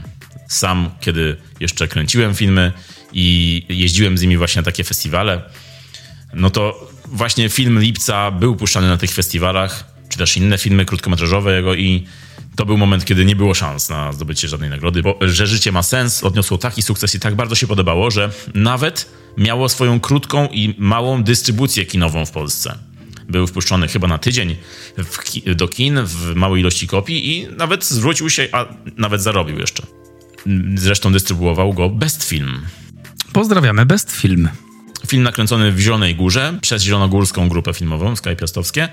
E, film wyprodukowany za 4000 zł podobno, a który miał duży, duży wpływ na polskie kino ofowe i nie tylko ofowe mm, później, bo to jest bardzo unikalne połączenie ten film. On jest o filmowcach amatorach, którzy wpadają w nauk, ale ten film jest całkiem naturalny i w, zwłaszcza w, na, na tle polskiego kina amatorskiego on jest naturalnie opowiedziany. Dialogi są bardzo autentyczne, to jak ci aktorzy, amatorzy mówią, to brzmi jak normalna rozmowa, jakby oni toczyli normalną rozmowę, a nie scenariusz filmu. Ale te wszystkie dialogi, które wpadają w ucho, są zabawne do dzisiaj i te teksty zostały w społeczeństwie, były używane później przez wielu, no to do dzisiaj się ich dobrze słucha, a też dzięki temu film się dobrze ogląda, bo mimo, że to jest właśnie kino amatorskie, których tą amatorską jakoś widać na ekranie, no to ta, go, ta półtorej godziny zatuje dobrze, jak dla mnie nadal. A jak to ty miałeś oglądając? Tak, Polska, Nowe Milenium, narkotyki, blokowiska, Rekwiem dla snu, kolesiowość i ziomeczkowość. To są to, to, ewentualnie jeszcze mój rap, moja rzeczywistość. To jakoś, jakoś to takie bardzo niechętnie znajome jest i, i ta kolesiowość, i te rozmowy, które rzeczywiście miały taki charakter, jakby były po prostu improwizowane, jakby sobie ludzie rozmawiali, gdyby, jakby to nie był scenariusz w ogóle. E, jakoś, bo, no, tak, no bo to jest kino niezależne. Mimo, że jest takie niefajne, to jest fajne. Tak jest zrobione kiepsko, to i tak dobrze wychodzi. Jakoś, jakoś nie widzę pisfu dającego hajs na ten film. E, nie widzę jakiejś tam dotacji finansowej, ale to dobrze, bo ten, ten, ten film jest taki, taki swój przez to jest taki surowy. Więc niewygodnie mi się to oglądało, no bo, no bo to jednak takie trudne rzeczy były tam pokazywane i Rekwiem dla snu pojawia się tutaj nieprzypadkowo, ale ogólnie uważam, że dobrze to wyszło i um, nie dziwię się, czemu mogło, czemu może to być, czemu może to leżeć w kategoriach filmu, w kategorii filmów kultowych. Fajnie by było, gdyby ludzie to obejrzeli. Tak, no to jest film, który też zasługuje na jakąś restaurację, na na nowe wydanie na dzisiejsze czasy, bo też nie można go za bardzo nigdzie dostać. Także też super sprawa, że na tym festiwalu można obejrzeć filmy, których, których brakuje i, i których obejrzenie to jest, to jest też doświadczenie, jakieś duże wydarzenie. I ten film zresztą był jeden z pierwszych polskich filmów, które używały rapu, polskiego rapu. I, i tutaj były kawałki kalibra. No i ta naturalność blokowiska, do dzisiaj się to ją odczuwa. Czasy się zmieniły, ale Myślę, że nasze pokolenie rozumie nadal ten film. Nie wiem, jak to jest z młodszym pokoleniem, czy, czy to byłoby dzisiaj zrozumiałe. To, to, to mnie ciekawi, czy, czy młodsze pokolenie odczułoby w jakiś sposób ten film, czy raczej uznałoby go za dziaderski. Jestem ciekaw tego. Dajcie znać, jeśli widzieliście ten film i uważacie, że jesteśmy dziaderscy, to dajcie znać, co wy myślicie o tym filmie Grupowiekowa do 25 roku życia. Chętnie posłuchamy i poczytamy. Tak jest. No a po dołującym filmie o narkotykach mieliśmy... Yy, taki podnoszący film o narkotykach. Komediowy taki, lightowy. Jak same narkotyki. A wiemy, co mówimy, bo mieszkamy na, na bałutach. No, A myślałem, że idziemy w to. A mówimy oczywiście o filmie Buch Zombie, po angielsku Zombie Strain. Tak, chociaż nie jest to takie oczywiste dla niektórych, bo jest to tytuł stosunkowo nieznany, chyba że ktoś był na festiwalu Splat. Czyli na festiwalu... Uuu, zapomniałem, widzisz? No widzę właśnie. Minus 50 punktów dla Gryffindoru, a hmm, Buch Zombie, czy też Zombie Strain w reżyserii Michaela C. Bolta, naszego dobrego ziomeczka, no to, to co, no palec w górze. Pewnie, że dobrego ziemniaczka. Trzymałem jego penisa w ręce. Nie, ale to chyba nie jednego, kilka chyba trzymałeś. Nie, jednego penisa. Jednego, okay. jednego penisa, e, ale okaleczonego. No wszystkie były okaleczone, w końcu były to penisy w torebkach. Jeden był penis w torebkach, w torebce. Jeden... What? I pozostałe były bez torebki? Nie, był jeden, słuchasz mnie Marek? Było kilka penisów, był widziałem jeden I've penis. seen the pictures. Był jeden penis w torebce, który później był wyjęty z torebki i użyty do zdjęć. Są zdjęcia, są dowody. Po posłuchaniu tego podcastu możecie wejść na nasze social media. Tam zobaczycie dowody, że trzymałem penisa w ręce, okaleczonego penisa. Nie, nie, ja się pod tym nie podpisuję. No bo ty nie trzymałeś okaleczonego penisa w ręce. No właśnie. Czekaj, czy ja jestem przegrywem teraz? W tym uniwersum tak. Fuck. Oczywiście, że jestem przegrywem w tym uniwersum, bo, bo wyszedłem na Q&A wyszedłem trochę wcześniej, żeby zdążyć na inny film i Michał mi wysyła takie super zdjęcia. Trzy minuty po tym, jak wychodzę, okazuje się, że wszyscy trzymali penisy i się śmiali i było zabawnie. What the fuck, bro? Dobra, może to jest czas, żeby wprowadzić słuchaczy w to, A, tak. o co chodzi, bo Tak, tak, tak, to tak, już tak. zaczyna się robić... E, już wyłączają nas, myślę. Tak, myślę, że Bóg, zombie penisy to może się, to może się nie łączyć. Tak, to lepiej tak, to tak. wytłumaczmy. Tak, tak. Zanim nas skancelują, powiedzmy, że e, reżyser filmu Bóg Zombie przyniósł na Q&A rekwizyt ze swojego filmu, a mianowicie odciętego, okaleczonego penisa, który w filmie pojawia się i nawet e, jako zombie penis pojawia się w filmie, atakujący ludzi i plujący jakąś cieczą. I, i, I to jest e, bardzo zabawny widok, jeden z zabawniejszych widoków w filmie. Tak, to powiedziałem ja, dorosły człowiek. E, to, jest, to jest to, co mnie w tym filmie śmieszyło, ale niestety nie było w tym filmie dużo takich rzeczy, co tak aż bardzo tak śmieszyło. Mimo, że to jest komedia o jaraniu zielska, jak obiecywał tytuł Buch Zombie, no to okazało się to bardziej komedią o kręceniu filmu niezależnego. Bo po tytule Buch Zombie, Zombie Strain i po opisie festiwalowym i ogólnie e, po informacjach o tym filmie, wychodził taki obraz komedii trochę stonerskiej, e, dziejącej się podczas apokalipsy zombie e, w studio, małym studio filmowym, gdzie kręcą akurat film. Tutaj akurat też film porno kręcili. I ekipa filmowa musi, być, musi walczyć z tą apokalipsą, z tymi zombiakami, zamknięta w tym studio. I okazuje się, że zombiaki nie widzą tych ludzi, którzy są ujarani, którzy palili marihuanę. To jest takie jakby taki gag tego filmu, który jest obiecany, ale bardzo mało jest spełnienia tej obietnicy w samym filmie, bo, bo ten, ten gag jest poruszony ze dwa razy, a w trakcie pomiędzy większość filmu wypełnia bardziej walka tej ekipy sama ze sobą, z zombiakami dostającymi się do, do, do, tego studia.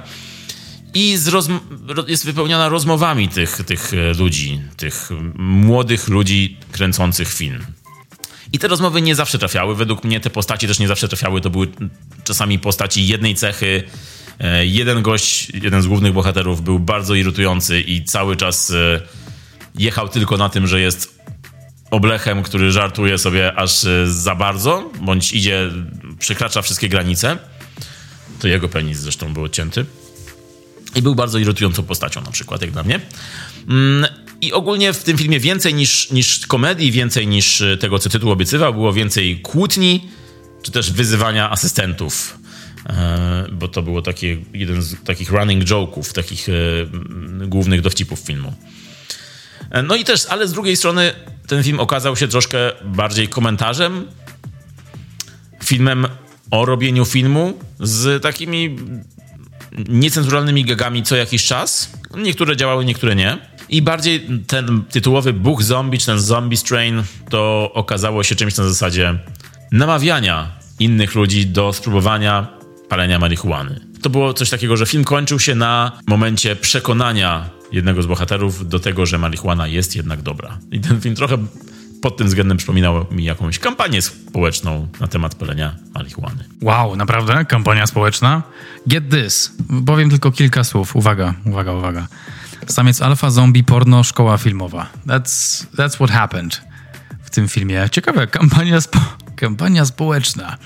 Jeśli nie chcesz mieć odciętego penisa, pal marihuanę. Zresztą reżyser był bardzo pro po, na spotkaniu Tak. i opowiadał wszystkim o tym, że, że to jest coś dobrego i żeby tego nie, nie demonizować. Nie demonizować, tak. Jako, jako policjant powiedział, że, że kiedyś w Akademii Policyjnej, bo służył kiedyś w takiej jednostce policyjnej, powiedział, e, że mm, na forum, tak, przed, przed innymi kolegami, że to nie jest coś złego. No ale tak, ten film, no to był taki lekki, takie lekkie doświadczenie, można powiedzieć. Michael Seabold, le- reżyser, który został też na Q&A, bardzo fajna postać, pozytywna, dużo żartował, dużo brał ym, rzeczy tak z dystansem, ale, ale też udzielał odpowiedzi na temat. To były informacyjne, informatywne y, odpowiedzi. Miałem wrażenie czasami, że to Q&A było zabawniejsze od samego filmu. Tak, tak, tak. To słuszna uwaga, rzeczywiście. No. On, on po prostu y, jest taką postacią, która, która wprowadza trochę humoru i, komedii. Dobry showman z niego. Gdyby on pojawiał się na ekranie zamiast niektórych aktorów w tym filmie, to myślę, że film by zyskał. Bo on, ten film obiecuje taką lekką komedię o zombiakach. Także nie jest to nowa obietnica, w żaden sposób nie jest to nic nowego. W tym gatunku jest już dużo, dużo filmów i jest też dużo lepszych filmów od tego. Ten film był czasami zabawny, czasami był, czasami był suchy, e, czasami potrzebowało się może większego budżetu, no bo to jest produkcja, produkcja bardzo niskobudżetowa, nakręcona w 9 dni i budżet miał być większy, bo tutaj miała zainwestować w ten film firma działająca w Stanach w, jako dystrybutor CBD e, i mieli wypuścić sygnowany tym filmem jakiś, jakąś, jakąś odmianę e, Zombie Strain. Tak się nie stało, firma się niestety wycofała e, i zostali z niskim budżetem, także zrobili to tak, jak umieli. Jak na warunki pewnie jest to, jest to ok. Jest dużo improwizacji w dialogach. Sam reżyser przywoływał serial Curb Your Enthusiasm e, jako inspirację, jako taki wzorzec do tworzenia swojego filmu. Trochę to czuć, ale jednak nie jest to ten sam poziom. Za to, to co jest obiecujące w tym filmie i w tym QA, to to, że Michael Siebold zapowiedział, że być może powstanie sequel właśnie z tym rekwizytem, który przyniósł, czyli Dicks in Space. Dicks in Space, yes sir, yes sir. Czyli po raz kolejny pewnie to będą normalni ludzie w nienormalnej sytuacji. Penisy w kosmosie. Myślę, że całkiem nienormalna sytuacja. Natomiast oglądało mi się to z zaangażowaniem. Lubiłem te sceny. Jedna w drugą wchodziła w taki naturalny sposób i byłem ciekaw, co będzie dalej. Podobał mi się. Miałem większe oczekiwania na lepszą zabawę pewnie, ale tak jak mówię, to, że zostałem na Q&A wynagrodziło wiele. You got to hold the penis. Wreszcie. Po polsku, Marek. Yy, trzymałeś penisa. Wreszcie. Także chociażby dlatego było warto. Mm, no i Marek, kiedy wziąłeś bucha zombie i wyszedłeś wcześniej, na co poszedłeś, powiedz nam? Ja poszedłem na Conan. To tak po francusku przeczytam, no bo to był francuski film. Conan. Tak to przeczytam. Chodzi o barbarzyńczynię. Right? Conan przez dwa ny na końcu. Conan przez dwa n na końcu. Conan, która jest kobietą i film opowiada o tym, że Conan jest kobietą. Czyli Konanna. Konanna. Może barbarzynka? Barbarzonka? Wow, były dwie wersje w jedynym czasie. Wow. Ja powiedziałem barbarzonka, a ty? Barbazrzynka. Hmm. Twoja, twoja serca bardziej pasuje. Barbarzonka. Konanna barbarzonka. Mm, mm, mm, Gdyby się znalazł polski dystrybutor, to oferujemy ten tytuł jako dar. Jest taka, to jest taka opowieść o tym, jak, jak Conan została Conan barbarzynką, barbarzyńczynią. Um, towarzyszy nam demon Rainer. Rainer, czyli taki, taki demon, który przeprowadza nas po różnych etapach życia Conan. W ogóle film zaczyna się tak, że trafiamy do chyba nieba, do jakiegoś miejsca, w którym jest Conan, ale stara, kobieta w, w, właściwie w ostatnich aktach swojego życia i jest Rainer, który wita postać, która trafiła do tego miejsca, czyli jakieś zaświaty. I my jesteśmy, patrzymy na ten świat na ten zaświat z perspektywy tej osoby, która tam się pojawiła. No i Rainer przeprowadza nas przez y, życie Conan i tego, jak ona z dziewczynki w nastolatkę, potem w dorosłą osobę, dojrzałą kobietę e, dochodziła do tego, aby być Conan, czyli być tą wojowniczką. I film jest bardzo fajny jest bardzo oszczędny w swoich środkach, ponieważ większość jest w czerni i bieli. Jest to raczej zamknięta przestrzeń, natomiast nawet jak jest zamknięta, to twórcy tak to robią, żeby to było takie ciekawe i takie. Um, prowokujące pytania, co tam jeszcze jest w tym świecie, jak szeroki on jest, mimo że tak naprawdę o, o, poruszamy się po dosyć wąskim, małym obszarze to i tak pojawiają się pytania, co tam więcej jeszcze może się dziać. No i dużo się dzieje w ogóle takich y, y, stylistycznych rzeczy na ekranie. Jest zawsze coś, zawsze jakiś brokat, zawsze coś faluje, zawsze coś świeci, więc jest bardzo atrakcyjne dla oka. Czasem z czerni i bieli przechodzi w kolor i to też jest atrakcyjne.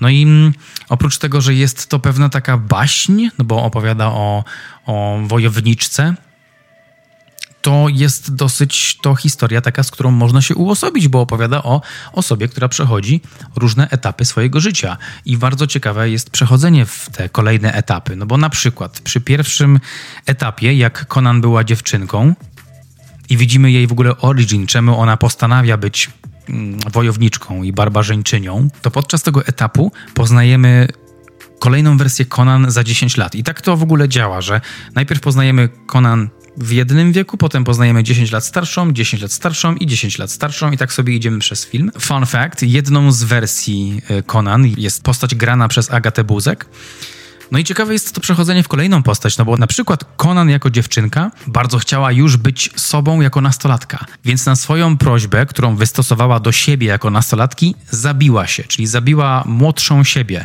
co no to jest takie trochę życiowe, no bo ludzie, którzy są dotknięci traumą albo trudnymi wspomnieniami z przeszłości, wydarzeniami, no to chcą w pewien sposób zabić te wspomnienia. Oni nie chcą być nad, w tym etapie, oni chcą już być gdzieś tam za te 5-10 lat um, kolejnym człowiekiem, nie, nie musząc przechodzić przez to cierpienie, które de facto tworzy nas jakimś człowiekiem. Więc bardzo ciekawy był ten film i chętnie bym go obejrzał raz jeszcze. Zachęcał mnie scenariusz, ale zachęcał mnie też bardzo obraz, no bo tak jak wspomniałem, dużo się dzieje w kadrze. Czuć ten swąd Bronxu, on się przebija przez srebrny ekran, a ten gorąc miłości, który też się pojawia w tym filmie, dorównuje niejednokrotnie takiej przesadzonej czerwieni Gaspara Noe bo on jest, on jest z kolei taki bardzo intensywny, francuski intensywny, taki przejaskrawiony, a Conan był, był taki wyważony, był czarno-biały i stonowany, ale też czuć było ten gorąc, także na propsie. I to była w ogóle premiera polska filmu Conan. Kiedy ty oglądałeś Conannę, y, ja byłem w sali obok i oglądałem stolik kawowy. Spoko, niektórzy oglądają filmy, niektórzy meble. To jest totalnie zrozumiałe. W oryginale La Mesita del Comedor. Brzmi bardzo spokojnie, wręcz banalnie. Ale takie nie jest, Michale. Ale nie. Działo się, prawda? O Jezus. Panie Boże. Stolik kawowy to jest film, yy, który ciężko w ogóle streścić. Ja nawet yy, idąc na ten film nie wiedziałem o czym jest. Zazwyczaj nie czytam opisów fabuły, nie oglądam zwiastunów. Yy, no i tutaj mm, wiedziałem tylko, że to jest jakieś połączenie horroru, czarnej komedii, komedii i ma ciekawy plakat, na którym jest jakby potłuczone szkło i bohater odbity w tym potłuczonym szkle. Także i tytuł Stolik Kawowy, który bardzo mnie intrygował. Pomyślałem, o czym może być film pod tytułem Stolik Kawowy.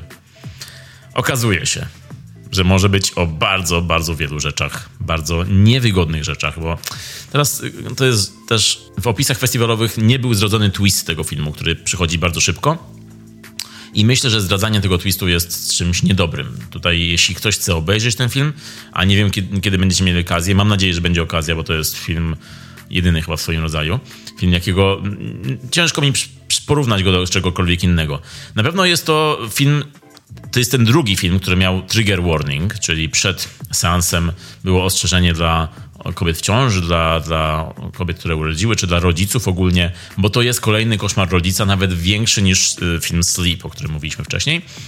To jest film okrutny, film, który który idzie w takie rejony, w których nie chcesz się znaleźć, o których nie chcesz myśleć w ogóle.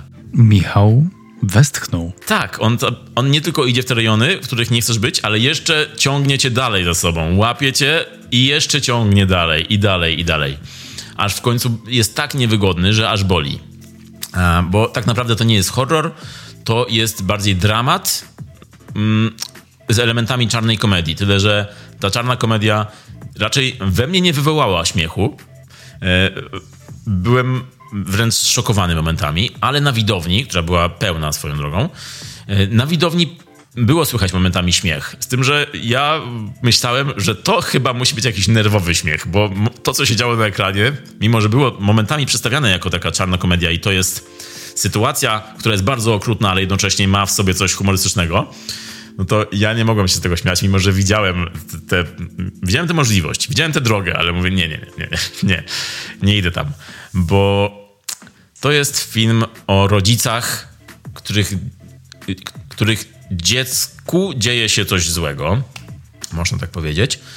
E, I bardziej niż to, co się złego dzieje w tym filmie, bardziej oglądamy konsekwencje, a właściwie czekamy na konsekwencje, a to czekanie jest bardzo niewygodne i przeciągnięte aż do samego końca.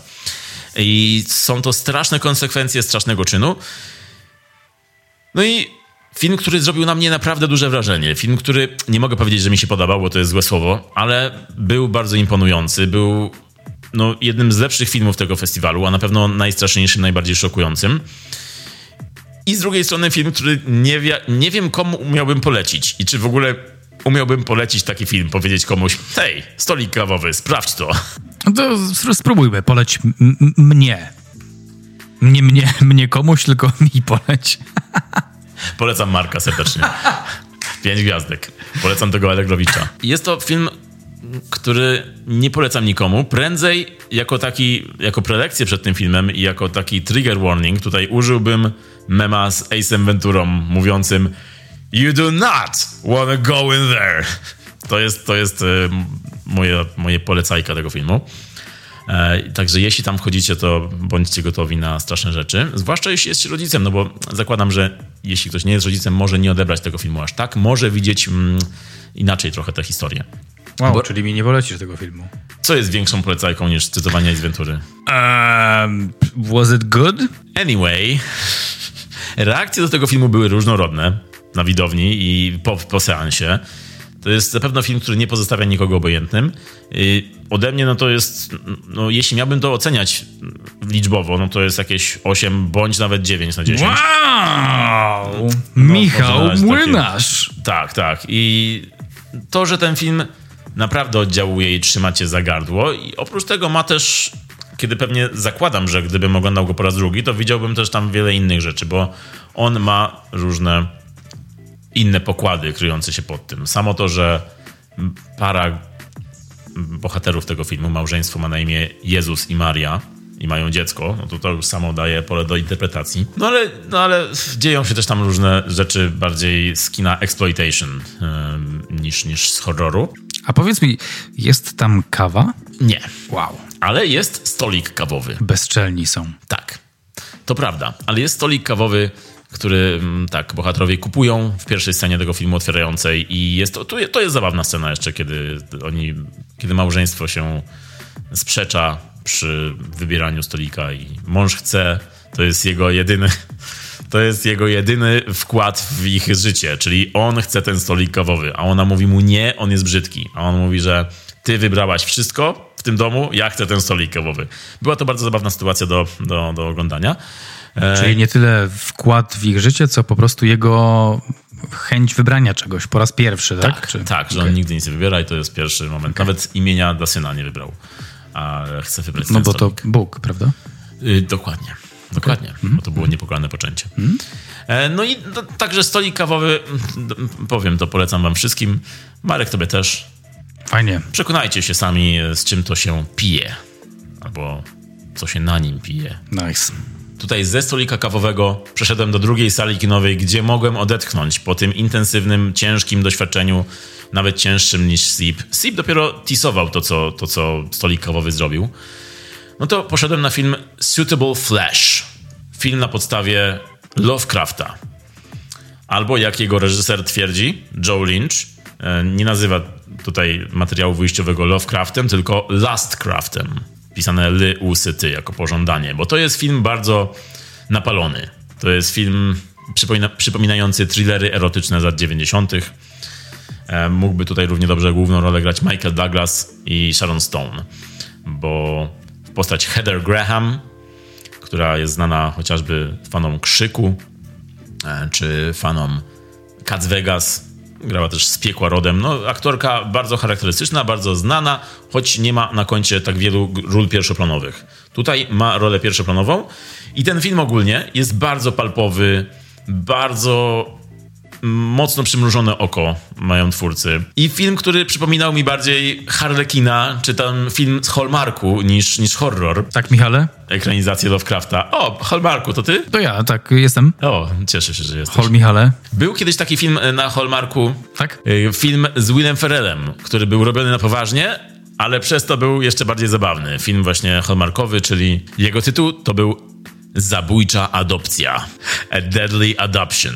Film Zabójcza Adopcja to był film y, kanału Lifetime. Film robiony całkiem na poważnie, ale przez to jeszcze bardziej zabawny. Y, film o tym, że małżeństwo przyjmuje pod swój dach ciężarną kobietę, i zamierzają adaptować jej dziecko, ale wszystko idzie w tym kierunku, w jakim wszyscy się domyślają, że pójdzie i to jest jeszcze tym, tym lepsze. I właśnie film Suitable Flash przypominał mi tę stylistykę, czyli film robiony z pełną świadomością tego, tego swojego gatunku. Nie jest to horror, nie jest to, no jest to taki thriller erotyczny, powiedziałbym, e, bardzo mocno beklasowy, bardzo świadomy tego, czym jest i przez to bardzo zabawny. To, była, to był fan po prostu. Ja się ubawiłem na koniec dnia, zwłaszcza po tym stoliku kawowym, to by się bardzo przydało. Film, który momentami brzmiał jak prawdziwy suchar, ale kto ma bardziej docenić suchara niż my tutaj? Marek, polecam ci film Suitable Flash. Mam nadzieję, że będzie gdzieś okazja go obejrzeć. On dopiero chyba w Ameryce wszedł do kin, ale to jest, to jest coś, co może w Polsce się pojawić. No ja też chciałbym to obejrzeć, bo dobre opinie słyszę. Tak, nie jest to film w żaden sposób wyjątkowy. To jest ode mnie takie 7 na 10 i film, na którym naprawdę można się ubawić. E, Joe Lynch, reżyser, zresztą ma w swojej filmografii takie filmy, a zaczynał też jako jeden z wielu gości na tym festiwalu w produkcjach Tromy. E, pomagał przy produkcjach e, wytwórni Troma. No i jego Suitable Flash jest pełne wywrotek fabularnych, pełne zamian, które w końcu zaczynają tak troszkę aż, aż bawić. E, Heather Graham gra tutaj z, też z pełną świadomością, taką trochę femme fatale, mm, trochę postać jakby Michael Douglas w Nagim Instynkcie wrobioną w, w coś, co się dzieje. Ale Heather Graham stała się trochę taką scream queen mm, horrorową. No i Suitable Flash ma czasami taki feel jak z parodii z lat 90., bo robi rzeczy z poważną miną, które są ewidentnie robione mniej poważnie. I to naprawdę działa. Przypominało mi się jeszcze, przypominały mi się filmy Paula Verhovena. E, Nagi Instynkt, ale nie tylko. E, Verhoeven jest tutaj bardzo pokrewnym klimatem do Joe Lyncha w tym, w tym w tym filmie. Zresztą sam Joe Lynch przywołuje kino Stewarta Gordona jako największą inspirację przy, przy tej ekranizacji. Także Suitable Flash było dobrym zakończeniem. Jeszcze jeden film festiwalowy to był Zghostowany, czyli The Civil Dead. Film niezależny, komediowy, taka bardziej czarna komedia. Z horrorem mało wspólnego miał, ale tak jako czarna komedia kupił mnie. Był tutaj bromance, bardzo w stylu filmu Stary, kocham cię. No to super, bardzo fajny to jest klimat i bromance. Tylko twist, Jason Seagal jest tutaj duchem. Oczywiście Jason Segel tu nie gra, ale gdyby jego postać była duchem, to właśnie film, byłby film zghostowany, bo to jest o duchu, który o jednym koledze i drugim koledze, jeden z nich jest duchem i muszą, muszą się tam docierać trochę. Także bardzo przyjemny to był film, e, zwłaszcza w kontekście wielu mocniejszych tytułów tego festiwalu. Ale wiadomo, że nikt nie ma tak dobrego bromance'u jak my. Dlatego, dlatego robimy ten podcast. Nie dlatego, że lubimy filmy czy cokolwiek.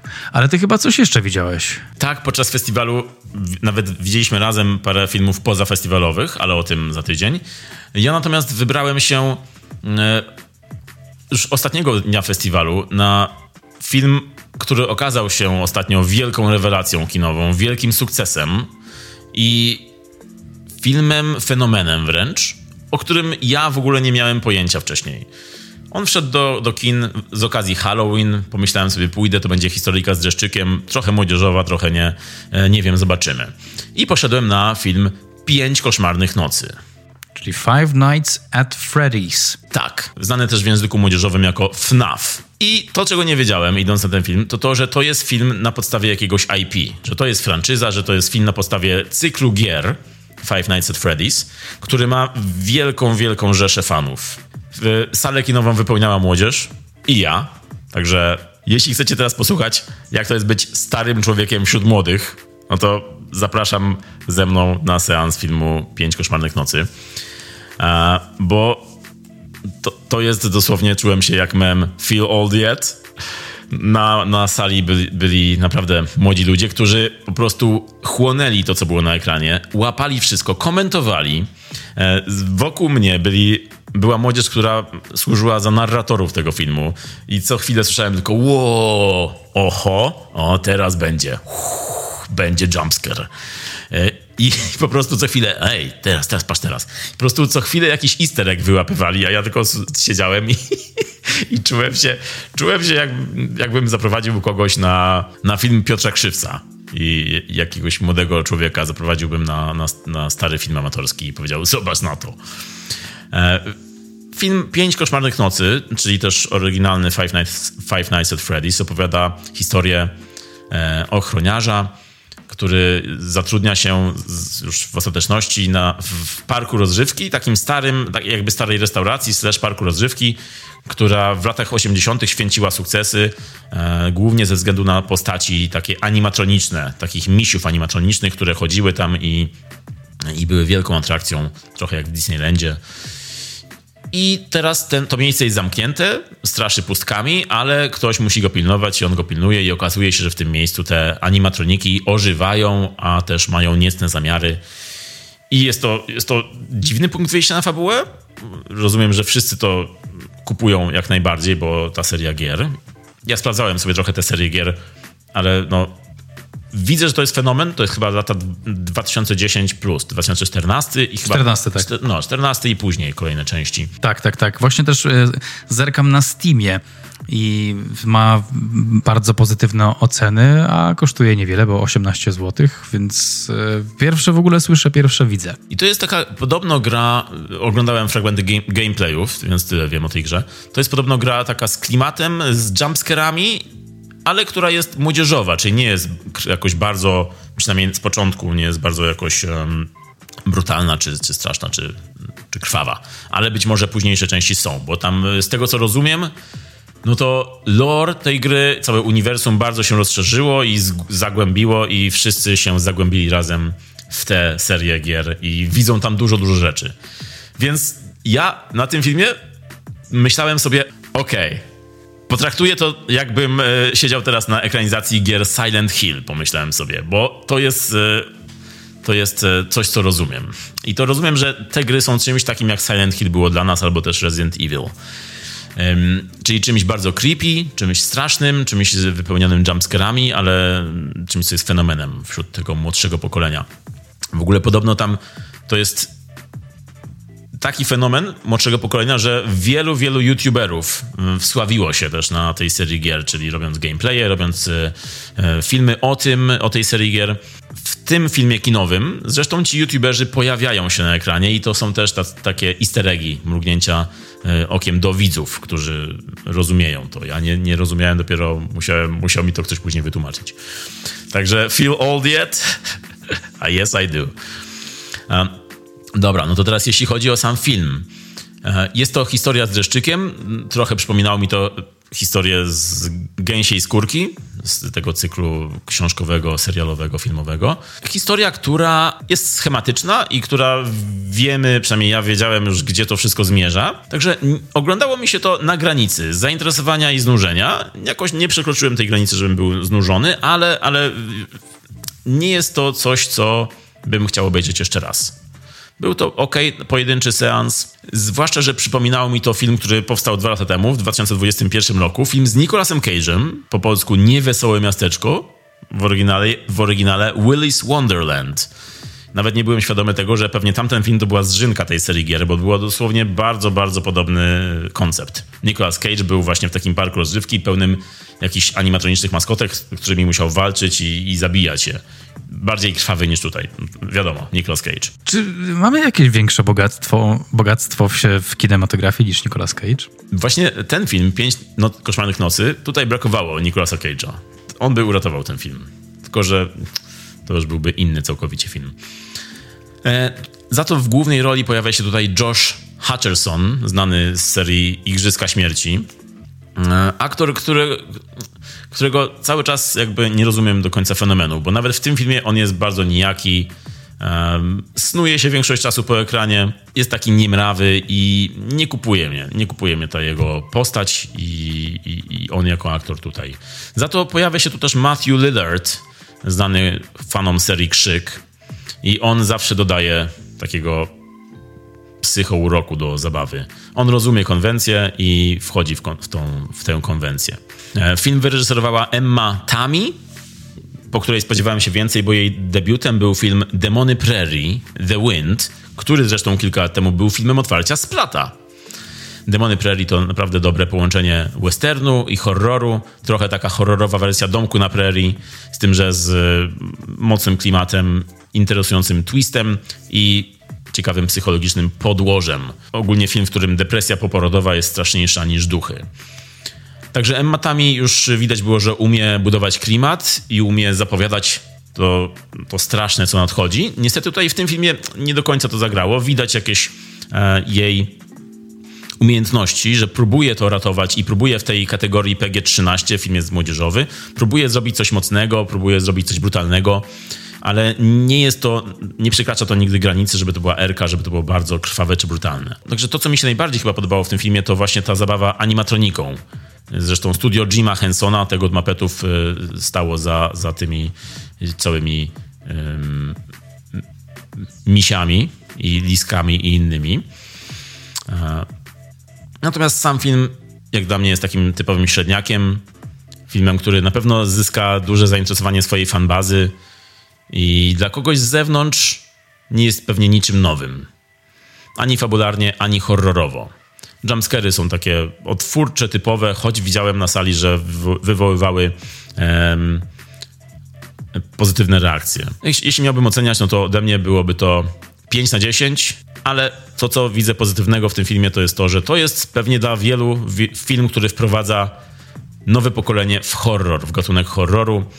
E, także u mnie był to na przykład w dzieciństwie, tam w latach młodzieżowych, taki film jak Władca Lalek. On mnie wprowadził w horror tak dosyć gładko, ale też filmy takie jak Pogromcy Duchów, czy oczywiście bajka Scooby-Doo. E, Pięć Koszmarnych Nocy będzie pewnie dla wielu taką, takim, taką bramą do horroru. I możemy na pewno oczekiwać teraz po nim fali podobnych horrorów czy filmów e, grozy młodzieżowych. Także wielki, wielki sukces ten film odniósł na średnim budżecie i z faktem, że film jest dostępny w Stanach na streamingu, na streamingu Peacock, e, a mimo to w kinach zrobił już chyba czterokrotność budżetu w pierwszy weekend, a będzie tylko lepiej. Także ode mnie 5 na 10, takie szybkie dla, dla filmu 5 koszmarnych nocy. 5 nocy, 5 na 10, pasuje wszystko. A teraz przechodzimy do części najnowszych filmów, czyli Killer of the Flower Moon i Killer w reżyserii Davida Finchera. Michał, co myślisz o Fassbenderze? 1 na 10. Oczywiście to jest kłamstwo, o tym będziemy rozmawiać niebawem. E, wydaje mi się, że na dzisiaj macie już dość po prostu wow! Tyle Marka i Michała to starczy na jakieś trzy miesiące. E, no ale fajnie było, fajnie, że jesteście z nami i że nas słuchaliście. I szczerze, ja też nas słuchałem i nie wiem, co z tego wyjdzie, co z tego wyszło, bo wy już tego słuchacie, jak to jest wypuszczone. To jest jakieś meta-uniwersum teraz. Dream within a dream. To co? Zwijamy się. A mówili do was jak zwykle. Michał Miller i Marek Szczepański. Do zobaczenia. Usłyszenia.